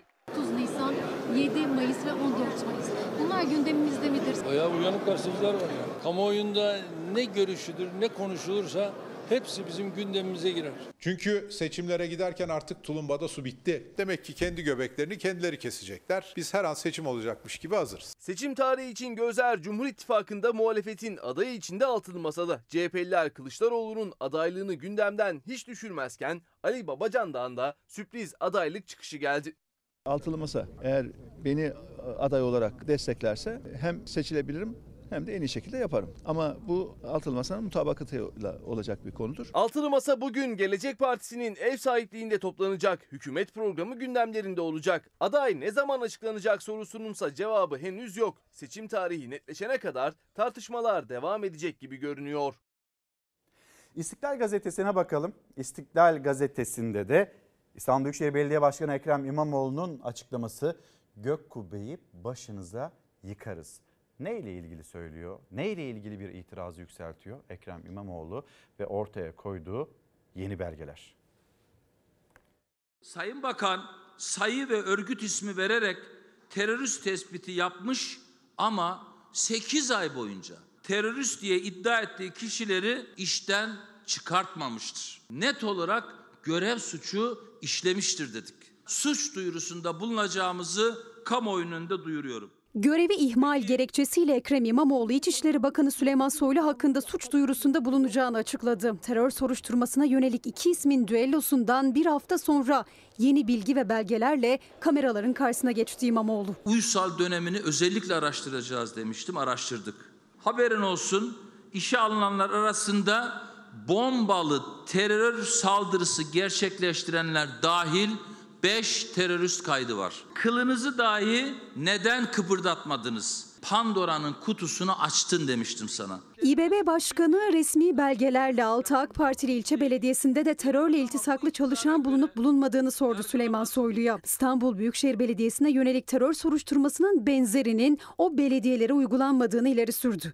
Bir hafta önce Soylu'nun isim isim terörle bağlantılı diyerek işaret ettiği İBB çalışanlarının temiz kağıtlarını kamuoyuna duyurdu. 26 Şubat 2021'de işe alınmış biri ot biçiyor bu görevi ot. Adli sicili aynı şekilde temiz. Yine kaydı yok. Fark etti ki bu arada babası da Büyükşehir Belediyesi'nde çalışıyor bu çalışanımızın. Babasının işe alınma tarihi de bu arada 2012. İsim isim yanıt verdi İmamoğlu. Hatta bir çalışanın ikinci arşiv taramasında sicil kaydının temiz çıktığını ancak yine de işe geri almadıklarını söyledi. TA isimli iştirak şirketi çalışanımızın terör iltisaklısı olduğu belirtiliyor. Bu arkadaşımız ısrarla hakkında geldi, herhangi bir suçlama olmadığını dile getirdi. Kasım 2022'de yani tam 8 ay sonra ikinci yanıt geldi. Herhangi bir suç örgütüyle ilişiği bulunmamaktadır yazıyor. Pardon terörist değilmiş diyorsunuz.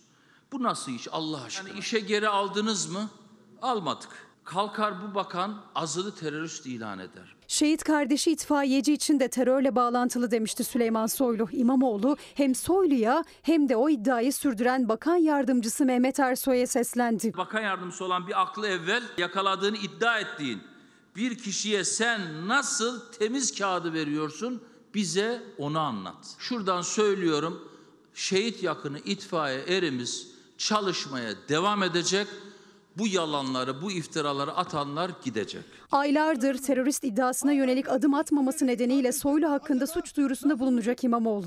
Arşiv taraması ve güvenlik soruşturması yetkisinin 2019 seçimlerinden sonra belediyelerden alındığını hatırlattı. Soylu'nun çalışanları görevden alma yetkim yok sözlerine ise İzmir örneği üzerinden tepki gösterdi. Bizim bunlara atma yetkimiz olsaydı atardık. Bakanın yetkimiz yok dediği iştirak şirketleri İz Enerji ve İzelman'dan 15 işçi arşiv araştırmalarındaki olumsuzluk nedeniyle işten çıkartılıyor.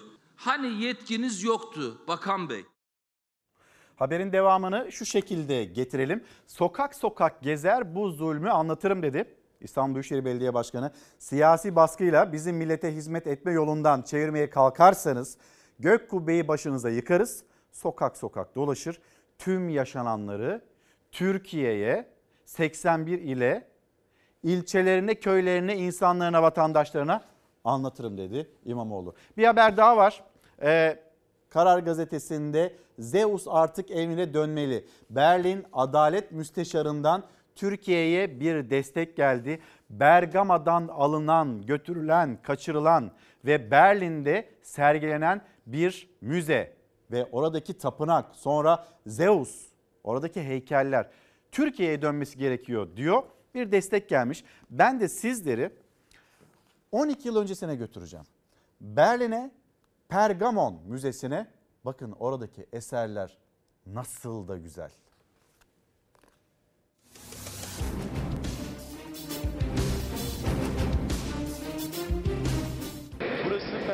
Aslında bu antik şehrin İzmir'in Bergama ilçesinde sergilenmesi gerekiyordu ama Almanlar Pergamon'u Anadolu'dan kaçırdılar.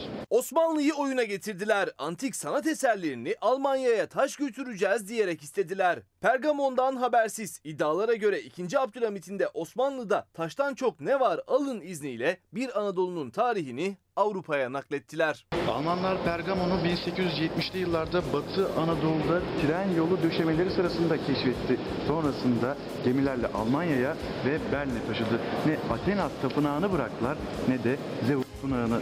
2. Abdülhamit aslında neye izin vermişti bilmiyordu. Bu yüzden Zeus tapınağını bir gecede parçalara ayırdılar. Almanlar Pergamon'u Taksim Anlaşması'na dayanarak buraya Berlin'e getirdiklerini iddia ediyorlar ama bu anlaşmaya dair ne bir bilgi ne de bir belge var. Türkiye mirasını şimdi geri istiyor. Onların verdiği yanıtsa çok ilginç. Size verirsek inşaatta kullanırsınız diyorlar.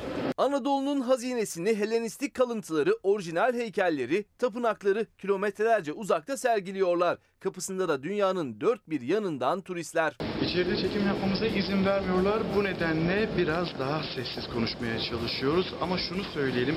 insanın kendi kültür mirasının Almanya'da sergileniyor olması ve Almanya'nın Türkiye üzerinden ciddi bir turizm geliri elde ediyor olması insanın içini acıtıyor. Almanlar Pergamon'u Türkiye ne kadar istese de geri vermedi. Berlin turizminin altın yumurtlayan tavuklarından birisi olarak gördü. Ve işte diğerleri. Berlin duvarından geri kalanlar da Almanya'da artık turizme hizmet ediyor. Üzerinde Alman halkı için yazıyor. Burası onların meclisi. Her gün sizler de görüyorsunuz başı sonu belli olmayan bir kuyruk ve binlerce kişi buraya bu meclisi ziyarete geliyor. Bizde de öyle. Bizim meclisimiz de ziyaretçileri açık. Ama onlar turistik gezi için geliyor. Bizim ziyaretçilerimiz milletvekillerinden iş istemek için. Değişmiş mi bir şey? 2010 yılı, 2023 yılı bir şey değişmiş mi acaba? Hiçbir şey değişmemiş. Ne Pergamon, o müze, ne e, işte Türkiye Büyük Millet Meclisi'ne gelen insanlar ve onların istekleri. Sene 2023 olmuş, biz hala aynısını anlatmaya devam ediyoruz. Şimdi e, Savaş bir yandan da onu mu göstermeye çalışıyorsun? Tamam, evet. E, 2010 yılında benim de öyle bir fotoğrafım vardı haliyle Savaş. Yani bunu da ekrana getiriyorsun ama bir mola verelim, dönüşte buluşalım. Günaydın. Devam ediyoruz Çalar Saat'te. Ee, şimdi pek çok haberimiz var. Yerel gazeteler onların gündemine bakacağız. Yalnız uluslararası finans uzmanı bir isim birazdan yanımızda olacak ve kendisine sorularımız var. Aynı zamanda sizlerden de sorular bekliyorum. Sizin de e, katılımınızı bekliyoruz. Bugün başlığımız vatandaşın durumu ortada. Sosyal medya hesaplarımızı görüyorsunuz. Nereden bize günaydın diyorsunuz? Gündeminizde ne varsa yazıp gönderin. Vatandaşın durumu ortada. Bir halinizi anlatır mısınız? Çünkü yönetenler tarafından durumunuz galiba iyi gözüküyor. Çünkü ciddi oranlarda e, ödeme yapmanız gerekiyor bir ev almak için. Ama diğer tarafıyla da bazı gazetelerin manşetleri herkes ev sahibi olacak şeklinde umut dolu. Tamam umutlu olalım ama diğer taraftan da bir cüzdanımıza bakmamız gerekiyor galiba. TÜİK'in enflasyon hesabıyla bizim hesabımız neden tutmuyor? Mesela bunu konuşalım. Kötü günler geride kaldı diyebilir miyiz? Konuşmamız gerekiyor. Fiyatlar kontrol altında mı? Çalışanlar enflasyona ezdirildi mi ezdirilmedi mi? Küfe kimin sırtında? Az sonra uluslararası finans uzmanı bir misafirimiz olacak. Burada değerlendireceğiz. Gelelim yerel gazetelere. Adana'ya hem günaydın diyelim hem de Adana'nın kurtuluş günü kutlu olsun. Bugün 5 Ocak. Adana'nın düşman işgalinden kurtuluşunun 101. yılı kutlu olsun. 5 Ocak gazetesi ve manşeti Ulu Önder Mustafa Kemal Atatürk bu sözü Kurtuluş Savaşı ilhamını aldığı Adana için 15 Mart 1923 tarihinde Adana ziyaretinde kendi heykelini incelediği sırada söylemiştir. Ben de bu vekaiyin ilk hissi teşebbüsü bu memlekette bu güzel Adana'da vücut bulmuştur. Adana 15 Mart 1923. Devam edelim Ordu Gazetesi. Ordu Gazetesi manşeti bakın yerel gazetelerin manşetleri çok daha cesur. Onu söyleyeyim. Pek çok gazete var. Hatta niye arkanızda sürekli aynı gazeteler var diyen bir izleyicimiz de oldu. Yani gazeteler 10 yıllardır aynı. E manşetlere bakmamız gerekiyor. Ve Ordu Olay Gazetesi'nin manşetine dönüp baktığımızda emeklinin feryadı. Açız aç. Emekli uzun zamandır biraz olsun rahat bir nefes almak için yapılacak zammı bekliyordu ikiz e, düzenleyip %25'ten %30'a çıkarılsa da yapılan zam emekliyi tatmin etmedi. Geçinemiyoruz diyen emekli en az asgari ücret kadar maaş almak istiyor. Ankara Büyükşehir Belediyesi bir sosyal medya paylaşım var. Ee, Ankara Büyükşehir Belediye Başkanı Mansur Yavaş'ın. Ee, orada bir yandan sosyal yardımlarla vatandaşı desteklemeye çalışıyor Mansur Yavaş. Diğer tarafıyla da böyle daha fazla zam gelmesin ulaşım için de keza böyle. Bunun için bir çabası var. Bakın ne diyor Mansur Yavaş? Türkiye'de sadece EGO'ya özgü bir durum olarak otobüslerimizin %84'ü CNG'li işte sıkıştırılmış doğalgaz öyle tarif edebiliriz. Ve bunun maliyeti %1000'den fazla arttı. Ego'da aylık zarar 262 milyon. O hesap nereden çıkıyor? Bakın şimdi e, 1 metreküp CNG'nin fiyatı 2019 yılında Nisan ayında 1 lira 67 kuruş iken şimdi günümüzde 20 lira 77 kuruşa yükseldi ve bu durumda toplam gider 382 milyona kadar ulaştı ama biletlerden edinilen gelir 120 milyon arada 262 milyonluk bir zarar var ve bununla ilgili hükümete sesleniyor Ankara Büyükşehir Belediye Başkanı CNG fiyatı ve vergilerinin düzenlenmesini vatandaşımızın lehine talep ediyoruz. Aksi halde biz ulaşıma zam yapmak zorundayız diyorlar. Bununla ilgili de düşünceler, görüşler ve çağrılar Türkiye Büyük Millet Meclisi'ne de Ankara Milletvekili Gamze Taşçıyer tarafından taşındı. Türkiye'de iğneden ipliğe her şeye zam geliyor. Belediyelerimiz iktidarın yol açtığı bu ekonomik krizden vatandaşlarımızın en az şekilde etkilenmesi için de çaba sarf ediyor. Ankara Büyükşehir Belediye'miz bünyesindeki otobüslerin %84'ü ekonomik, güvenli, konforlu, sıkıştırılmış doğalgaz olan CNG kullanıyor. Ancak 2019'da CNG fiyatı 1.67 lirayken bugün %1000'in üzerinde zam geldi. Bu haliyle Ego'nun gideri 382 milyonken bilet geliri 120 milyon. Yani aylık 262 milyon lira zarar. Belediyenin uyguladığı sübvansiyon artık sürülemez hale geldi. İktidarın özellikle toplu taşımda kullanılan CNG fiyatlarında ve vergilerinde bir düzenliğe gitmesini tüm Ankaralılar adına talep ediyorum. Ordu'dan sonra Diyarbakır'a gidelim. Diyarbakır Tigris gazetesi ısınmak da lüks oldu. Havalar soğuyor. Doğalgaz faturaları da cebi zorluyor. Soğuklar bastırdı. Doğalgaz faturaları da zorlamaya başladı. Geçen yıla göre faturaların ikiye katlandığını söyleyen vatandaşlar kombineleri kısıtlı yakmalarına rağmen ama olsun olsun yani %30 %25'ti de %30 oldu o zam. Hani öyle bir müjdemiz de var bizim.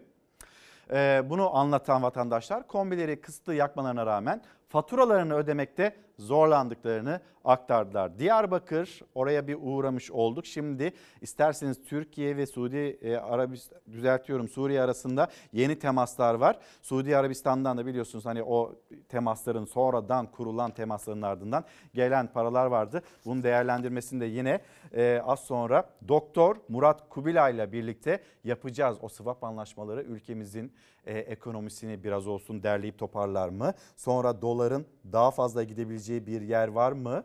E, kendisine soracağımız sorular arasında. Ama sizin de gündeminizde olan konular lütfen etiketimize yansıtın ve sizler de bize ulaşın, mesajlarınızı ulaştırın. Şimdi gelelim Suriye ile ilgili temaslarda Ankara Şam nerede? Yaptığımız görüşmenin devamı olacak. Bununla ilgili gerekli mutabakatlar sağlandı. Umudumuz bu sürecin makul, mantıklı ve başarılı şekilde devam etmesi. Terörle mücadelenin başarılı şekilde gerçekleşmesi. Hulusi Akar Suriye yönetimiyle temasların süreceğini söyledi. Terörle mücadele konusunda kararlı olduğumuzu muhataplarımıza ifade ettik dedi. Amerikan yönetiminden Ankara-Şam yakınlaşmasına eleştiri geldi. Washington ilişkileri normalleştirmenin zamanı değil açıklaması yaptı. Söyleyebileceğim tek şey politikamız değişmedi. Acımasız diktatör Beşar Esad'ı eski durumuna döndürmek için ilişkilerini iyileştiren veya destek veren ülkeleri desteklemiyoruz. Türkiye ve Suriye arasında Rusya'da geçen hafta kurulan ilk temasın ardından gözler ikinci buluşmada. İki ülke Dışişleri Bakanı Çavuşoğlu ve Miktad'ın Rus mevkidaşları Lavrov'un da katılımıyla bu ayın ikinci yarısı görüşmesi planlanıyor.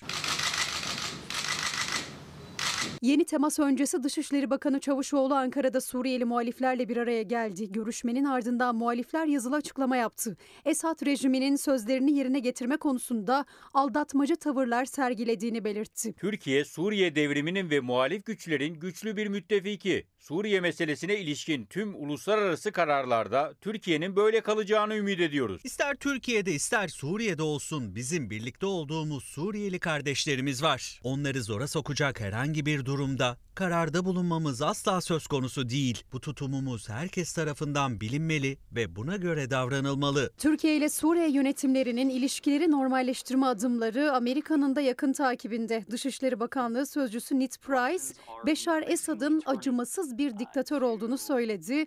Esad'ı eski durumuna döndürmek için ilişkilerini iyileştiren ülkeleri desteklemiyoruz dedi. Tüm müttefiklerimize ve ortaklarımıza Esad rejimiyle ilişkileri normalleştirmek eleştirmenin zamanı olmadığını ve ülkelerin Esad rejiminin neden olduğu korkunç insan hakları siciline dikkat etmesi gerektiğini açıkça belirttik. Amerika Birleşik Devletleri'nden bize bunlarla neden görüşüyorsunuz ya da ne oluyor diye herhangi bir şey gelmedi. Ama böyle bir normalleşmeye karşı olduklarını da anlıyoruz. Ama yıllardır izlenen politikaların bir neticeye varmadığını Amerika Birleşik Devletleri'nin de görmesi lazım. Efendim orada olay gazetesinin içinden çıkamıyorum. Emeklerimizin söylediği sözlerden. Emekliye bakan yok. Ben verilen rakamı hiç iyi bulmadım diyor mesela e, Saffet Çelebi. Şehnaz Aydoğan bize de yazık günah diyor. Hayat çok pahalı kurtarmıyor diyor Hüseyin Demirci. Delik ayakkabıyla geziyorum diyor Cevat Aktaş. Daha iyi bir zam oranı olmalıydı Turgut Bilkay ve Mürsel Bekgöz'de. Ben de AK Partiliyim bu zam yetmez. AK Parti içinden de sesler yükselmişti. %25'lik zamma itiraz sesleri ve sonra sürpriz denildi ve %30'a çıkartıldı zam oranı. Bakın Diyarbakır Tigris gazetesine geldiğinde detaylarına baktığınızda detaylarına indiğinizde ne kadar dramatik bir tabloyla karşı karşıya olduğumuzu söyleyeceğiz. Tigris gazetesinde vatandaş derdini anlatıyor. Akşam gazetesinde herkes ev sahibi olacak diyor. Tam olarak neredeyiz biz? Yani biz başka bir ülkede mi yaşıyoruz? Ya da bu vatandaşlar, emekliler, çalışanlar başka bir ülkenin insanı mı acaba? Bakın e, Abdülbaki erkek 8 kişilik aileyiz. Geçim derdi bir yandan devam ederken bir yandan da kış aylarında ısınmanın yollarını arıyoruz. Son gelen faturam 2000 lira. Ne zaman bu ülkede doğalgaz çıktı diyerek müjde verilse üstüne zamlar geliyor. Bir müjde daha var. O da Türkiye gazetesindeydi. E göreceksiniz 25 metreküplük doğalgazlar evlere ulaştırılacak, faturalarda ucuzlayacak diye müjdeler peş peşe gelmeye devam ediyor. Şimdi bir görüntü, bir açıklama. Senelerdir, 10 yıllardır aslında konunun uzmanları İlber Hoca'dan da duyarsınız bunu, İlber Ortaylı'dan, Sinan Meydan'dan da duyarsınız. Kime sorsanız aynı yanıtı alırsınız. Ama bu memlekette bir kesim özellikle inanmakta e, zorlandı ya da ısrarla inanmadı. Lozan'ın gizli maddeleri var. Sene 2023 olduğunda evet petrol fışkıracak, doğalgaz kaynaklarına erişeceğiz deniliyordu. Bu soru Türkiye Büyük Millet Meclisi Başkanı'na soruldu ve Mustafa Şentop ya ben bunu bir şaka zannettim dedi. Sanki daha önce hiç önüne böyle bir konu gelmemiş gibi. Şaka zannettiği konuyla ilgili bakın nasıl açıklama yaptı. İlk duyduğum zaman e, bir espri falan gibi anladım. Bir kere süre meselesi söz konusu değil. E, Anlaşmada böyle bir şey yok. Gizli madde meselesi de e, hukukçular açısından tuhaf karşılanacak bir durum. Çünkü malumunuz siz meclisi yakın takip ediyorsunuz. Bir anlaşma yapıldığı zaman bu anlaşma o ülkelerin imzalayan ülkelerin parlamentolarına gelir, burada onaylanır falan.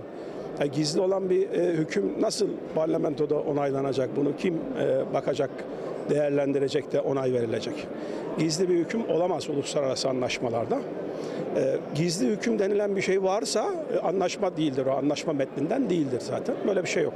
Yani süreli de değil, e, gizli anlaşması da olamaz bir uluslararası anlaşmanın Lozan'ında yok. Böyle egzantrik tarih yorumları yapanlar var böyle biraz e, dikkat çekici, sıra dışı falan.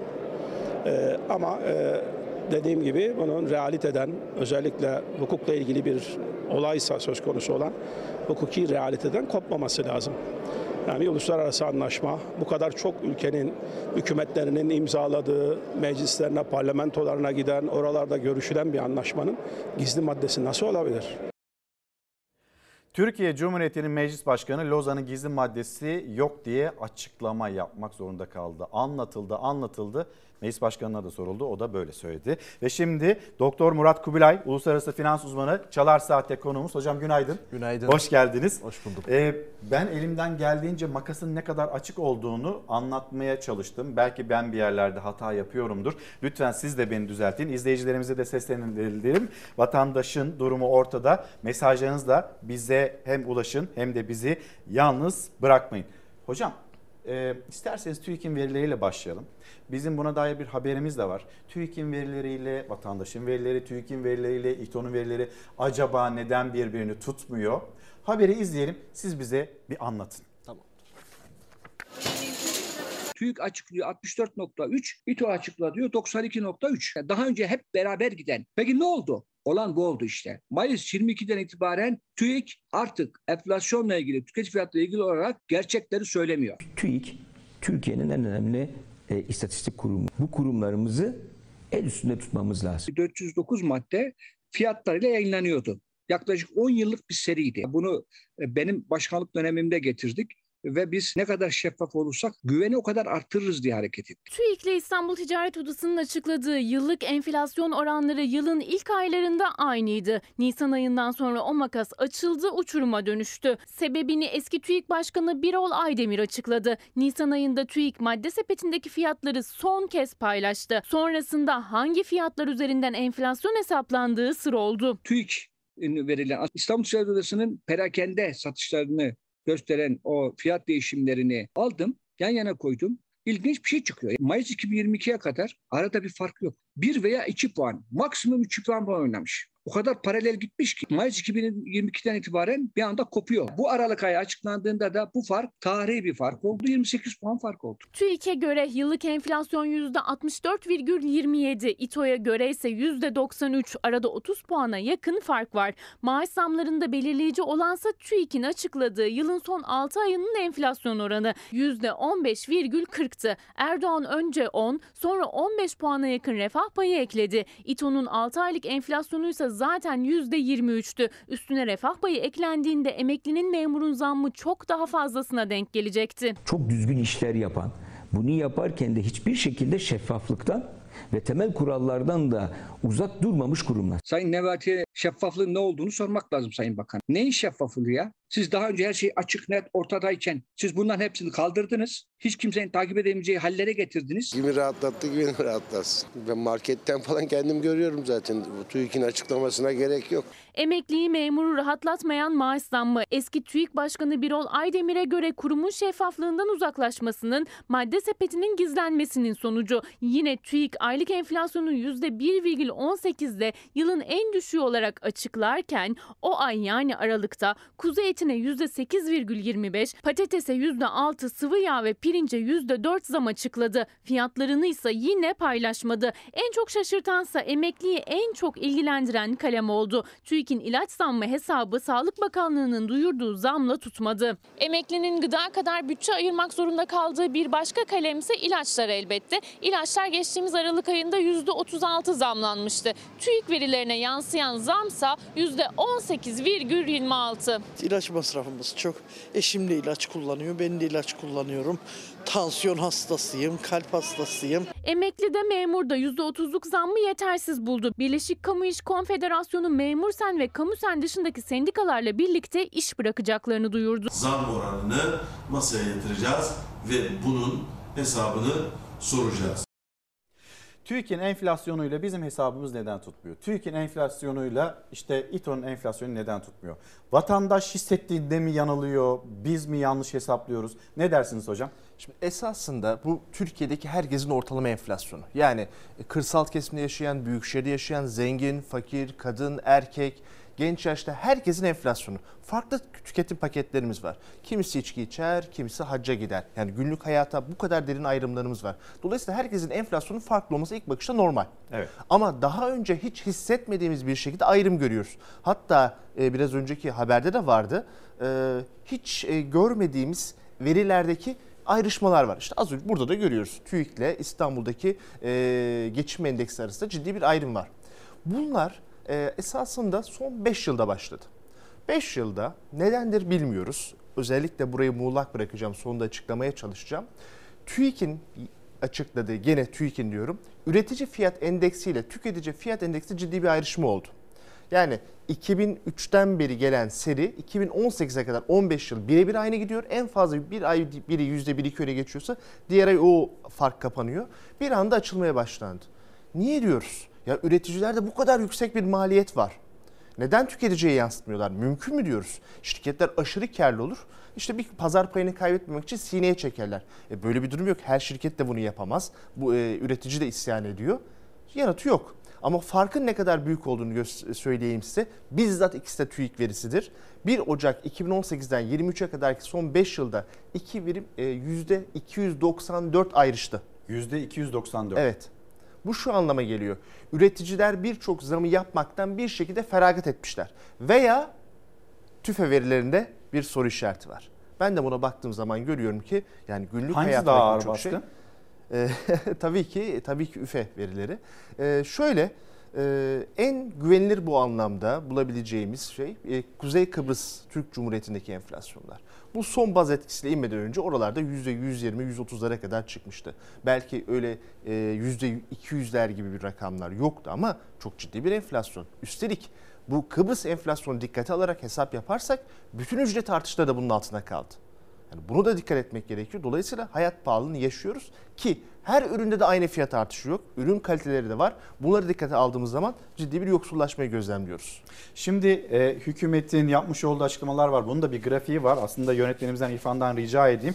Yani biz enflasyonun boynunu kırdık, işte başını kırdık, ondan sonra kaşını gözünü yar- yardık ve bundan sonraki süreçte de enflasyon o kadar da artmayacak açıklamaları yapılıyor. Hükümet yani olumlu cümleler kuruyor. Peki öyle mi? Hani önümüz aydınlık mı? Kötü günler geride mi kaldı? Yoksa daha kötü günler mi geliyor? Ne oluyor? Bu konuda Lozan maddeleri gibi çok şehir efsaneleri var. Geçmişten alarak söyleyeyim. Ve o grafikte geldi işte boynu kırıldı enflasyon. Türkiye'de 1970'ten itibaren biz büyük bir enflasyon sarmalına girdik. Çıkmamız 2004'te. Bu hükümet döneminde oldu. Evet.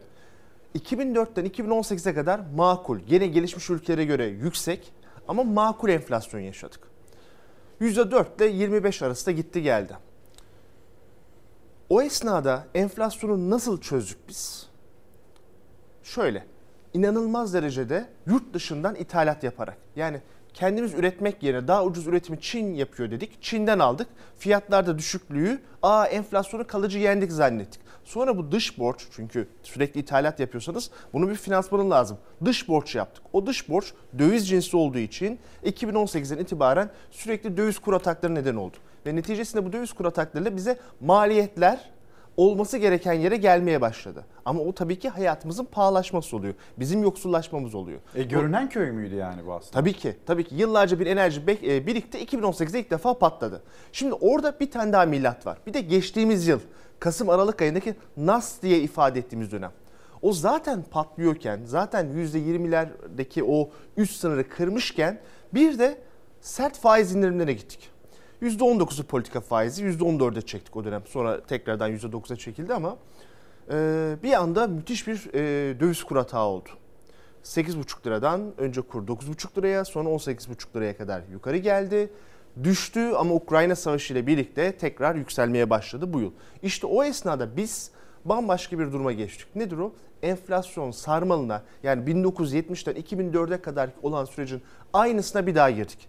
Ve enflasyon sarmalının en kötü yanı şudur. Bir taraftan e, gelirlerdeki artışlar enflasyonu tetikler ki zam yapılsın iyi güzel ama işte maliyetlere de yansıyor.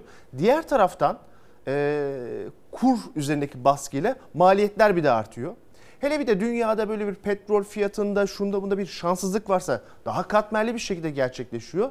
En büyük sıkıntısı da şu hani taksimetreye e, taksiye bindiğiniz zaman taksimetre belli bir yerde açılır ya. O misali bir enflasyonda atalet vardır. Hiçbir şey olmasa en az şu kadar enflasyon artar diye bir toplumda beklenti olur. İşte o çok yukarı çıktı.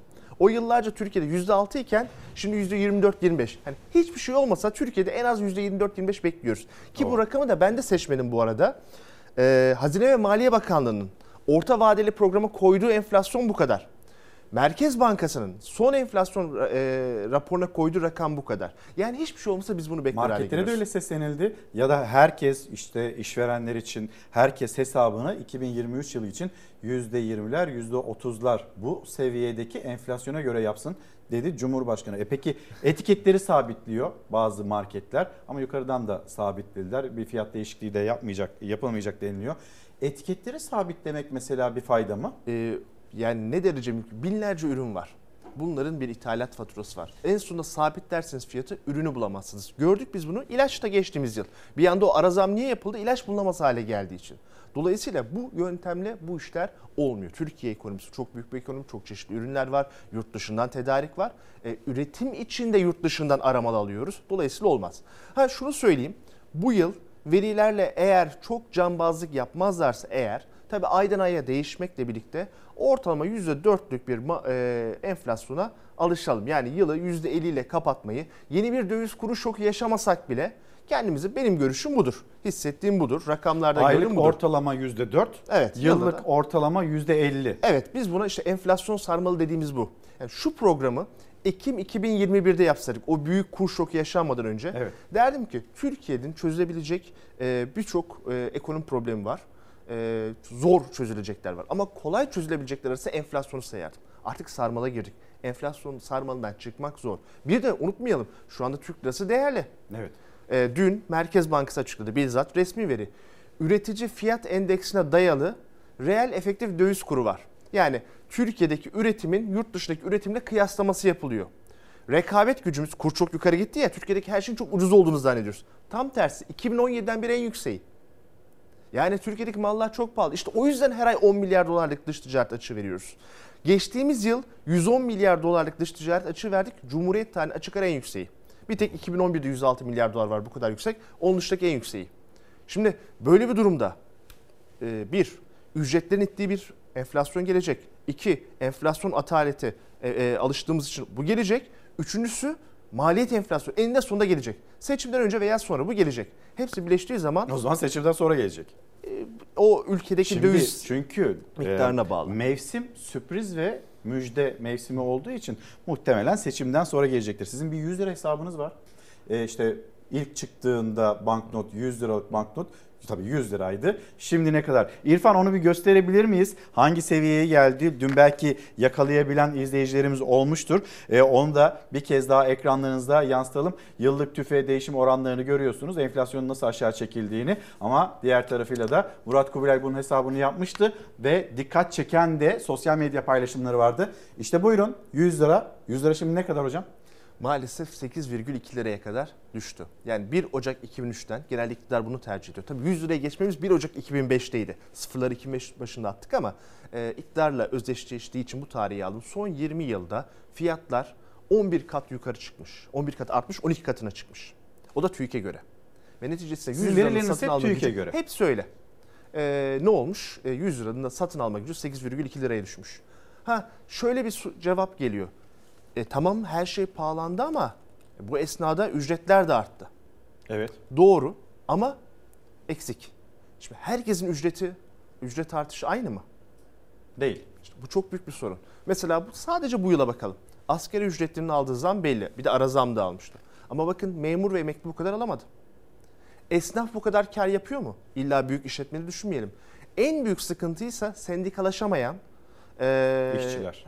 işçiler, mavi yaka veya beyaz yaka. Ve 2017'de, Mart 2017'de hiç unutmuyorum talihsiz bir öngörüm vardı.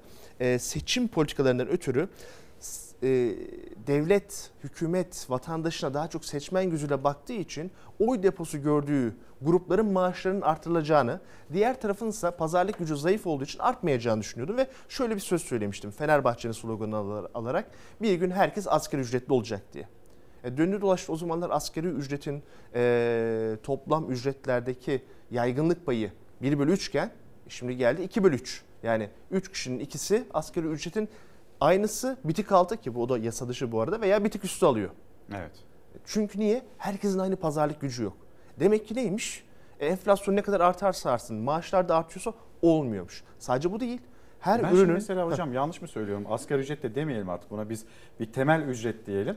Biraz aşağısı biraz yukarısı herkes bu maaşları evet, alıyor. Evet maalesef böyle oldu. Halbuki asgari ücret bir ülkede en niteliksiz çalışanlara verilmesi gereken e, eğer o işte bir deneyim yoksa, kıdem yoksa, tehlike yoksa, itibar kaybı yoksa ödenmesi gereken toplam iş gücünün %5 ila onunla ilgilendiren çok az önemli bir fiyat olması gerekirken Türkiye'deki ana iş gücü piyasası ana fiyat.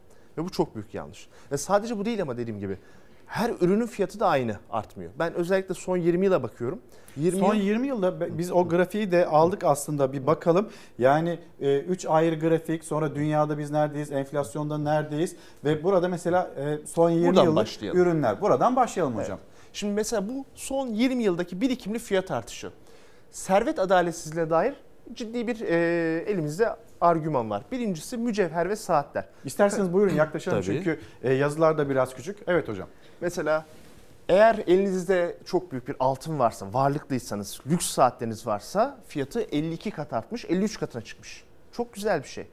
Ee, diğer hiçbir ürün bu kadar yüksek artmamış. Evet. Diğer taraftan eğer e, alkol içi kullanmayı seviyorsanız tamam zararlı ama özgürlük var. Kullanan kullanabilir 18 yaşını geçenler. Bakın yüksek alkollü içkiler, bira, e, şarap ne kadar yukarı doğru gitmiş. Ki unutmayalım bunların üretken tarafları da var turizm sektörü. Evet. Yabancılar da bunu istiyorlar. Hadi onu bir kere bırakalım. Zorunlu bir ürün değil diyelim. E, bize söylenen işte sağlıklı mutlaka tereyağı kullanın deniyor. Bakın 27 kat fiyat artmış. E, kuru, Kuru sebze. sebze. yani baklagiller, Evet. nohut, fasulye, e, sert kabuklu yemişler. Sağlık için çok gerekli diyoruz değil mi? Badem, ceviz. Bakın fiyatları 23 kat artmış. Makarna. işte Konya Ovası biz e, buğday ülkesiyiz, makarnayız, erişteyi Tahıl severiz ambarı. diyoruz. Tahıl ambarı diyoruz. Öyle değil. Pirinç 20 kat artmış. Peynir 19 kat artmış. E, süt, yumurta en temel şeyler. Asgari ücret mesela şeyler. bu kadar artmış mı? Bu Arttı. oranda. Asgari ücret arttı ama sorun şu. Diğer ücretlerin hiçbiri artmadı. Hele hele emekliyseniz, memursanız asla artmadı. Niye? Çünkü onların bir pazarlık yapma gücü yok. O sendikaların bir greve götürme gücü yok. İkincisi de mesela hep söyleniyor. Biz emeklimizi enflasyona yedirmedik. Evet. Güzel. Varsayalım Öyle ki mi? enflasyonda doğru ölçülüyor. Tamam. Peki Türkiye son 20 yılda kaç kat büyüdü? Söylüyorsunuz ya. Peki o büyümeden niye refahı emekliye pay vermiyorsunuz? Madem büyüdük hep beraber zenginleşin. Siz sadece diyorsunuz ki gol yemediniz. E madem biz bu maçı 7-0, 8-0 kazandık, madem ekonomi bu kadar çok iyi, e bir iki golü de bizim hanemize yazın. Ama onu yapmadılar. Sevince de ortak olsun yani herkes değil mi? Maalesef olmadı ve dediğim gibi pazarlık payı güç zayıf olan Hep e, tezahürat mı gruplar düşüyor acaba vatandaşa? Vatandaşa hep tezahürat kısmı mı düşüyor hocam? öyle oluyor yani. Şimdi hocam bunları da gösterin bize sonra gazetelere geçeceğiz. Yani o gazetelerde de makastaki açıklığı beraber anlamaya çalışalım. İşte bu veriler bize neyi söylüyor? Enflasyonu söylüyor dünyada. Evet hocam. İng- İngilizce olduğu için çok kısa e, bir şekilde Türkçe'ye çevirerek anlatacağım. E, en nihayetinde dünyada enflasyon bir geri kalmış ülke hastalığı olduğunu göstermek istiyoruz. Hani diyoruz ya 90'lı yıllar Geri Türkiye'de... kalmış ülke hastalığı. Evet yani sıtma gibi. Britanya'da, Hollanda'da, Norveç'te, İsveç'te sıtma ne kadar yaygın? Çok az ama Afrika'da var değil mi? Bu da öyle bir şey. Bakın dünyada en yüksek enflasyon %244'te Zimbabwe'de. Zimbabwe de bizden beter enflasyon görmüş bir ülkedir. 100 trilyon dolarlık banknotu oldu. Oo. Evet, o kadar. İkinci ülke Venezuela. %156. Venezuela'da son 10 yılda bir ekonomik çöküş yaşandı. Bunu Türkiye tarihindeki bir dönemle kıyaslasak hangi dönem olur biliyor musunuz? 1911'den 22'ye kadarki olan dönem. Savaşların kaybedildiği, yokluğun, kıtlığın yaşandığı bir dönem. Ona benzer bir dönem yaşandı. E bizde öyle bir dönem var mı? Yok ama ona çok yakınız.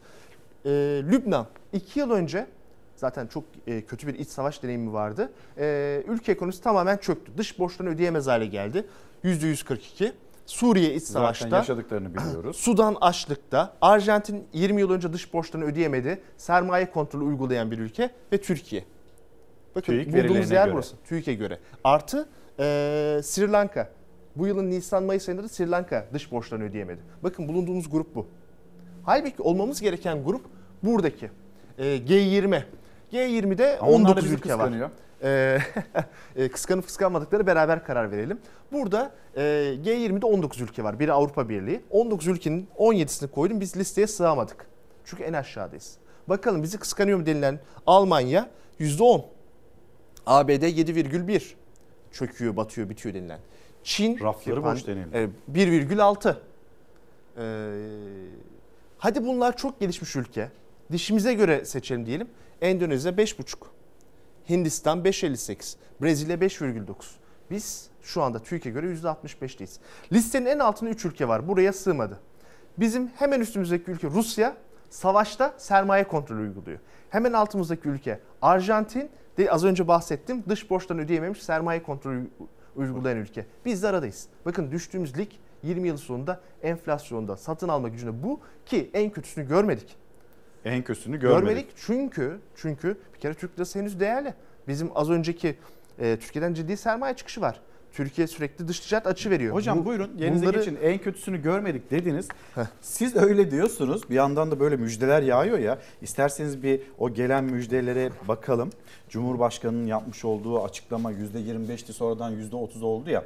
Bir gidelim Türkiye Büyük Millet Meclisi'ne AK Parti grubuna e, açıklamayı dinleyelim. Sonra gazeteler sonra yani nasıl en kötüsünü görmedik. Geride kalmıyor muydu o kötü günler? Onun değerlendirmesini yapalım. Memur tüm emeklerimizin maaş artış oranını yüzde 25 olarak uygulayacağımızın müjdesini vermek istiyorum. Memurlarımıza ve tüm emeklilerimize 2023 yılı Ocak ayı maaş artışlarının yüzde 30 olarak uygulanacağı müjdesini veriyorum. Memurlarımızın ve emeklilerimizin maaş artışlarını yeniden bir değerlendirdik. Memurlarımızın ve emeklilerimizin durumlarını bildiğimiz için bu oranlara razı olamadık. En düşük emekli maaşı tutarını da 3500 liradan 5500 liraya çıkartıyoruz. Yılın ikinci yarısı için yeni artışlar yapılacağını da tekrar hatırlatmak istiyorum. Şimdi gazetelere manşet manşet hep birlikte bakalım. Gönlünden %5 daha koptu 25'ti 30 oldu. Bir günde değişti. Hiç bu detayları büyütmeyelim İrfan. Ben hepsini genel olarak göstereyim. Karar gazetesi bir günde değişti diyor Cumhurbaşkanı için. Sonra üretim şartları yerine algı şartları dönüyor Milli Gazete. Konutta ikinci hamle geldi. 100 bin aile faydalanacak. Akşam gazetesinin manşette herkes ev sahibi olacak. Siz gördünüz mü? Hani faiz oranı vadesi iyi ama e fiyatlar aldı başını gitti. Nasıl olacak hocam? Şimdi önce şuradan bir dikkatimi çeken küçük bir alt başlık. Lütfen. Kılıçdaroğlu demiş ki evcilik mi oynuyorsun, devlet mi yönetiyorsun? Hakikaten böyle ulufe dağıtır gibi olur mu? Bunun bir iktisadi hesaplaması vardır. İhtiyaç nedir? Ülkenin kaynaklarını verilebilir nedir? Ona göre belirlersiniz. Bu oran konur ilk gündür ve sonrasında değiştirilmez. Ama bir bakılmış bir kaynak daha varmış. Aslında yansıtılabilir denilmiş. Öyle yapılmış. E, son bir günde çıkan kaynak artık nasıl bir kaynaktır onu izleyicilerin takdirine bırakıyorum. Şimdi e, son az önceki kısımda bir yer e, eksik kalmıştı onu tamamlayayım. O da şu. Biz kurda kalıcı bir istikrar görmediğimiz müddetçe enflasyondaki dalgalanmalar, artışlar bitti hiçbir zaman diyemeyiz. Az önce üfeyi gösterdim. O üfe tüfeğe yavaş yavaş yansıyacak.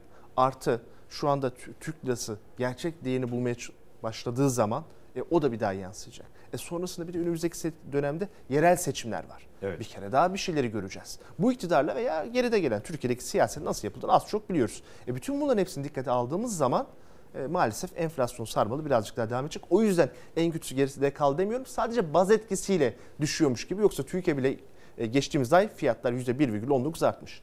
Şimdi bu e, konut meselesini çok önemsiyorum. Çünkü gelir ve e, servet adaletsizliğinin en belirgin olduğu yerlerden biri burası oldu.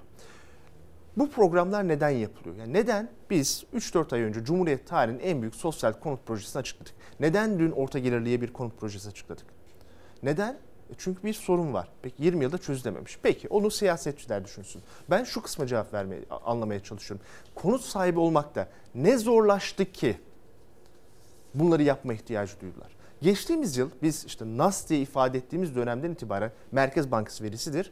Konut fiyatları iki kat artarak üç katına çıktı İstanbul'da. Merkez Bankası verisine göre. Maaşlardaki artış böyle olmadı. Hele hele orta gelirlikler olmadı. E, insanlar ev alamaz hale geldi. Hocam orta gelirlik kim? E, orta gelirli Türkiye'de kabaca e, büyük şeyler için 20 bin küsür lira bugünün fiyatlarıyla Ama maaş ödenmiyor. alabilenler. Yani o 20 bin lirayla da ödeyemiyorsunuz. Tabii ki. Tabii ki o- tam ona gelecektim. Buna gerçekçi olalım. Eğer o paket Lozan'ın gizli maddeleri gibi içinde başka maddeler barındırmıyorsa eğer diyelim. ee, sadece orta üst gruba hitap edecek. Orta grup değil, orta üst gruba.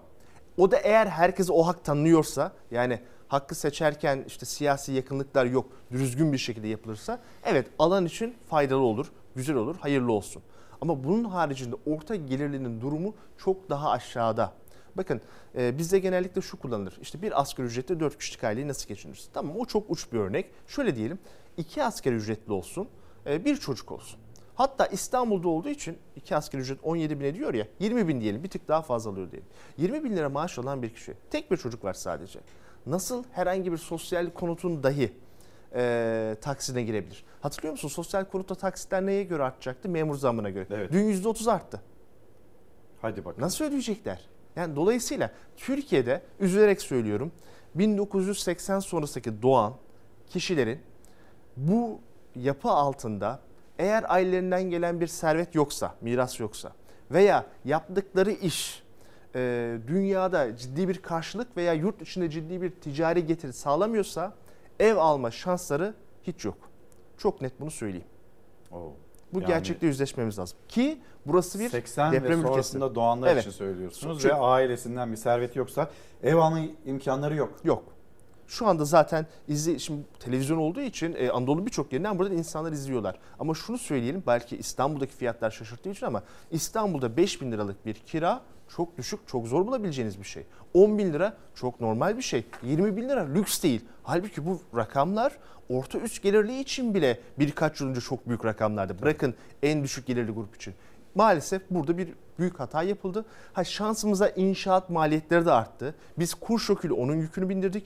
Yurt dışından bir konut e, talebi var. Sığınmacıların bir talebi var. E, Türkiye'de hala göç devam ediyor. Depreme hazırlanmamız gerekiyor. Bütün bunları yaparken bir şey daha hatalı yaptık. O da şu. Toplumun ihtiyacı olan konutları değil, az kişinin tekrar tekrar konut üzerinden servet biriktirdiği lüks konutları çok yaptık. Yani ihtiyacımız olan konutları değil. Sadece sosyal konut mevzusu demiyorum. Orta gelirin alacağı e, düzgün bir planlamaya dayanan yani otoparkı da olacak, ulaşımı da olacak, çocuk parkı da olacak. Bunları maalesef e, oluşturamadık. Ve neticesi ne oldu? Az önce hayat pahalılığından, maaşlardan bahsettik ya. Bir faktörü unuttuk. O da şu. Devletin bize sadece vatandaşı olduğumuz için sağlaması gereken belli hizmetler var. Milli eğitim. E, kalitesi düştü. Özel okula veriyoruz. Dünya parası. Oraya geldiniz hocam. Vaktimiz de var. İsterseniz özel okul fiyatları, gelen zamları bir izleyelim hep birlikte. E onu da konuşalım. Yani bir tarafta hayatımızı geçindirmeye çalışıyoruz. Diğer tarafta müjdeler, o sağanak gibi gelen müjdeler. 100 bin aile faydalanacak. Sonra herkes ev sahibi olabilecek. Manşetleri ve yapılan sürprizler. Ama bir de işin madalyonun diğer tarafı evlatlar, aileler onlar nasıl geçinecek ve evlatlar nasıl okutulacak? %65 zam geliyor özel okullara. Şimdi ben bunları yazıyorum ki gözümüzün önünde bulunsun. Çok aşırı bir zam var özel okullarda. En fazla yüzde aynı maaşları nasıl zam yapıyor? Yüzde otuz onlara da o şekilde yapması lazım öyle değil mi? Yoksa sen memura veriyor yüzde otuz. Enflasyon almış başına gitmiş. Her şeye zam gelmiş. %25'in üstüne bir okul masrafı gelirse zaten çok kötü durum. Hem 2023 yılındaki enflasyon beklentisinin düşük olması hem de velilerimizin bu süreçte desteklenmesi bağlamında Milli Eğitim Bakanlığı olarak 2023 fiyatlarının %65 olarak belirlenmesi kararını aldık. Hayaller %30, gerçekler %65. Özel okullara zam sınırını Milli Eğitim Bakanı Mahmut Özer açıkladı. Yıllık enflasyon kadar zamda %65'te karar kılındı. Tabii uygulanırsa. Çünkü çoğu özel okul sürpriz yemek ve ulaşım zamlarıyla çıkıyor velilerin karşısına. 60-70 ile başlamışlar ama galiba yüzü geçti yani. Ayrıca kitap parası ayrıca, yok kırtasiye parası ayrıca, yemek parası ayrıca. Hiç kimse çok rahat ödeyemez bu rakamları. E, skala 30 binden 100 bine, 150 bine kadar var. Hala hazırda ödediğimiz bir taksitlendirme var. Onun üstüne yani e, erken kayıt altında bir o daha binecek şu an. 4 liraysa artı bir 5 lira daha 9-10 bin lirayı buluyor aşağı yukarı ödememiz. Bir de iki tane çocuk var bizde. Çarpı 2 demek. Yani Allah yardım etsin herkese. Yüzde kaç zam geldi? Vallahi yüzde yüzün üstünde. Kabul etmek mi zorunda kaldı? Yani çocuklarımız için mecbur kabullenmek zorunda kaldık. Erken kayıt adı altında özel okulların talep ettiği zamlar %100'ü aşınca Milli Eğitim Bakanlığı harekete geçti. Yeni eğitim dönemi için %65 zam sınırı getirildi. Bu da 50 bin liralık okul ücretinin 82 bin 500 liraya çıkması demek. 100 bin liralık okul ücreti ise 165 bin liraya. Velilerimizi destekleme anlamında da böyle bir karar aldık. Çok güzel fiyatlar olmuş. Ne kadar olmuş? Vallahi 200'ün 200'ün üstünde diye. Bizimki Allah'tan 12. Kurtuluyoruz. Kayıt yaptıracaklar için üzücü olacak herhalde fiyatlar. Ne kaç duydunuz mesela? Vallahi 200, 250, 300 gidiyor. Veliler maaşlarında %65'lik zammı göremedi. Yeni eğitim döneminde bu yüksek ücretlerin altından nasıl kalkabileceklerini düşünüyorlar. Çocuklarını da alamıyorsun verdiğin zaman. Okullar ticarethane gibi oluyor. Yani hiçbir zaman için e, yani hep insanların işi rast gitmeyebiliyor. bozulabiliyor. O dönemlerde de e, ödeyemiyorsan al çocuğunu git oluyor. Hocam şimdi birkaç soruyu birlikte soracağım. Bir kere mesela yeni Türkiye modeli Sayın Nurettin Nebati'yi heyecanlandırdığı gibi, rüyalarına girdiği gibi sizi de heyecanlandırıyor mu? Ee, bu doların daha fazla gideceği yer yok denilmişti 14,5 lirayken. E, 18.70'leri gördük şu anda. Peki hala daha fazla gideceği yer yok diyebiliyor muyuz? Sonra kesenin ağzı seçim öncesinde açıldı gibi görünüyor. Bu sonrasında seçimin sonrasında bize neyi yaşatacak diye sorayım size. Birleştirerek yanıtlayayım. Yeni Türkiye modelinde iki şey vaat edildi. Enflasyonda düşüş, üretimde e, ihracat kaynaklı artış. E, az önce belirttim 110 milyar dolarla Cumhuriyet tarihinin en büyük dış ticaret açığını verdi. Demek ki öyle bir şey gerçekleşmemiş. Üstelik turizm çok güçlü geçip e, hizmetlerden ciddi bir destek almamıza rağmen. İkincisi enflasyon %18-19'dan TÜİK'e göre %85'e zıplamış. Evet. Şu hale bile baz etkisiyle bile %65. Demek ki bu model çalışmamış. Bu çok net. İkincisi bu sistemin sürdürülebilirliği üzerine ve oradan da döviz kuruna bağlayacağım. Şimdi bunların e, döviz kurunun belirlenmesinde iki tane temel faktör etkili. Birincisi e, ticaret. Yaptığınız dış ticarette e, fazla sağlıyorsunuz. Ülkenize döviz gelir. Döviz gelince kendi paranız değerlenir. İkincisi e, finans. Yurt dışından para gelirse. Niye gelsin? Sizin getiriniz yüksekse. E şimdi Türkiye devlet iç borçlanma e, senetleri yani devlet tahvilleri, hazine bonoları getirisi kaç? %7 ile 10. Türk lirası cinsi. Şimdi yurt dışından buna para getirir misiniz? Getirmezsiniz ki zaten kimse getirmiyor. Paranız varsa çıkarır mısınız? Çıkarıyorsunuz. Gidiyor. E o zaman para da çıkıyor. Para girmiyor. Ticarette de kaybediyorsunuz. O zaman kur yukarı doğru gitmesi gerekiyor. Sonra bunun sağlamasını yapmak için biraz önce söylemiş olduğum yine Merkez Bankası verisi olan üretici fiyat endeksine dayalı döviz kuruna bakıyorsunuz. Türk lirası değerli görünüyor. Yani kur çok aşağıda görünüyor. Bizim e, dış ticaretçimiz rekabet edemez halde gözüküyor. O zaman ne olacak? Eninde sonunda bu kur e, intibak edecek. Yani yukarı doğru çıkarak e, ekonomik dengelerin gerçekten oluşması gereken yere gidecek. Peki niye şimdi gitmiyor? Oluşması gereken yerler nereler gözüküyor ki? Yukarılar ama onları daha söylemeyeyim. Evet. Maalesef yukarılar. Peki. Şimdi e, aslında bu ayarlamayı biz Haziran ayında yaşayacaktık. Geçtiğimiz Haziran ayında Türkiye çok büyük bir döviz kuru şokuna gidiyordu. Tam bu sürece girmek üzereyken ki CDS'lerde gördük 900'e kadar çıktı. Sermaye kısıtlamaları geldi. BDDK dedi ki Türk lirası cinsi kredileri kullanmak istiyorsanız ucuz faizle girip bunlarla döviz alamazsınız, dövizinizi bozacaksınız. Ve böyle diye diye şirketleri kur korumalı mevduata ittiler ve tahminimce açıklanmadıkları için bilmiyorum yanılabilirim 20 milyar dolarlık bir ek döviz yarattılar. O döviz satılmaya başlandı. Sonra Rusya'dan gelen paralar oldu. Akkuyu nükleer santralinden geldi.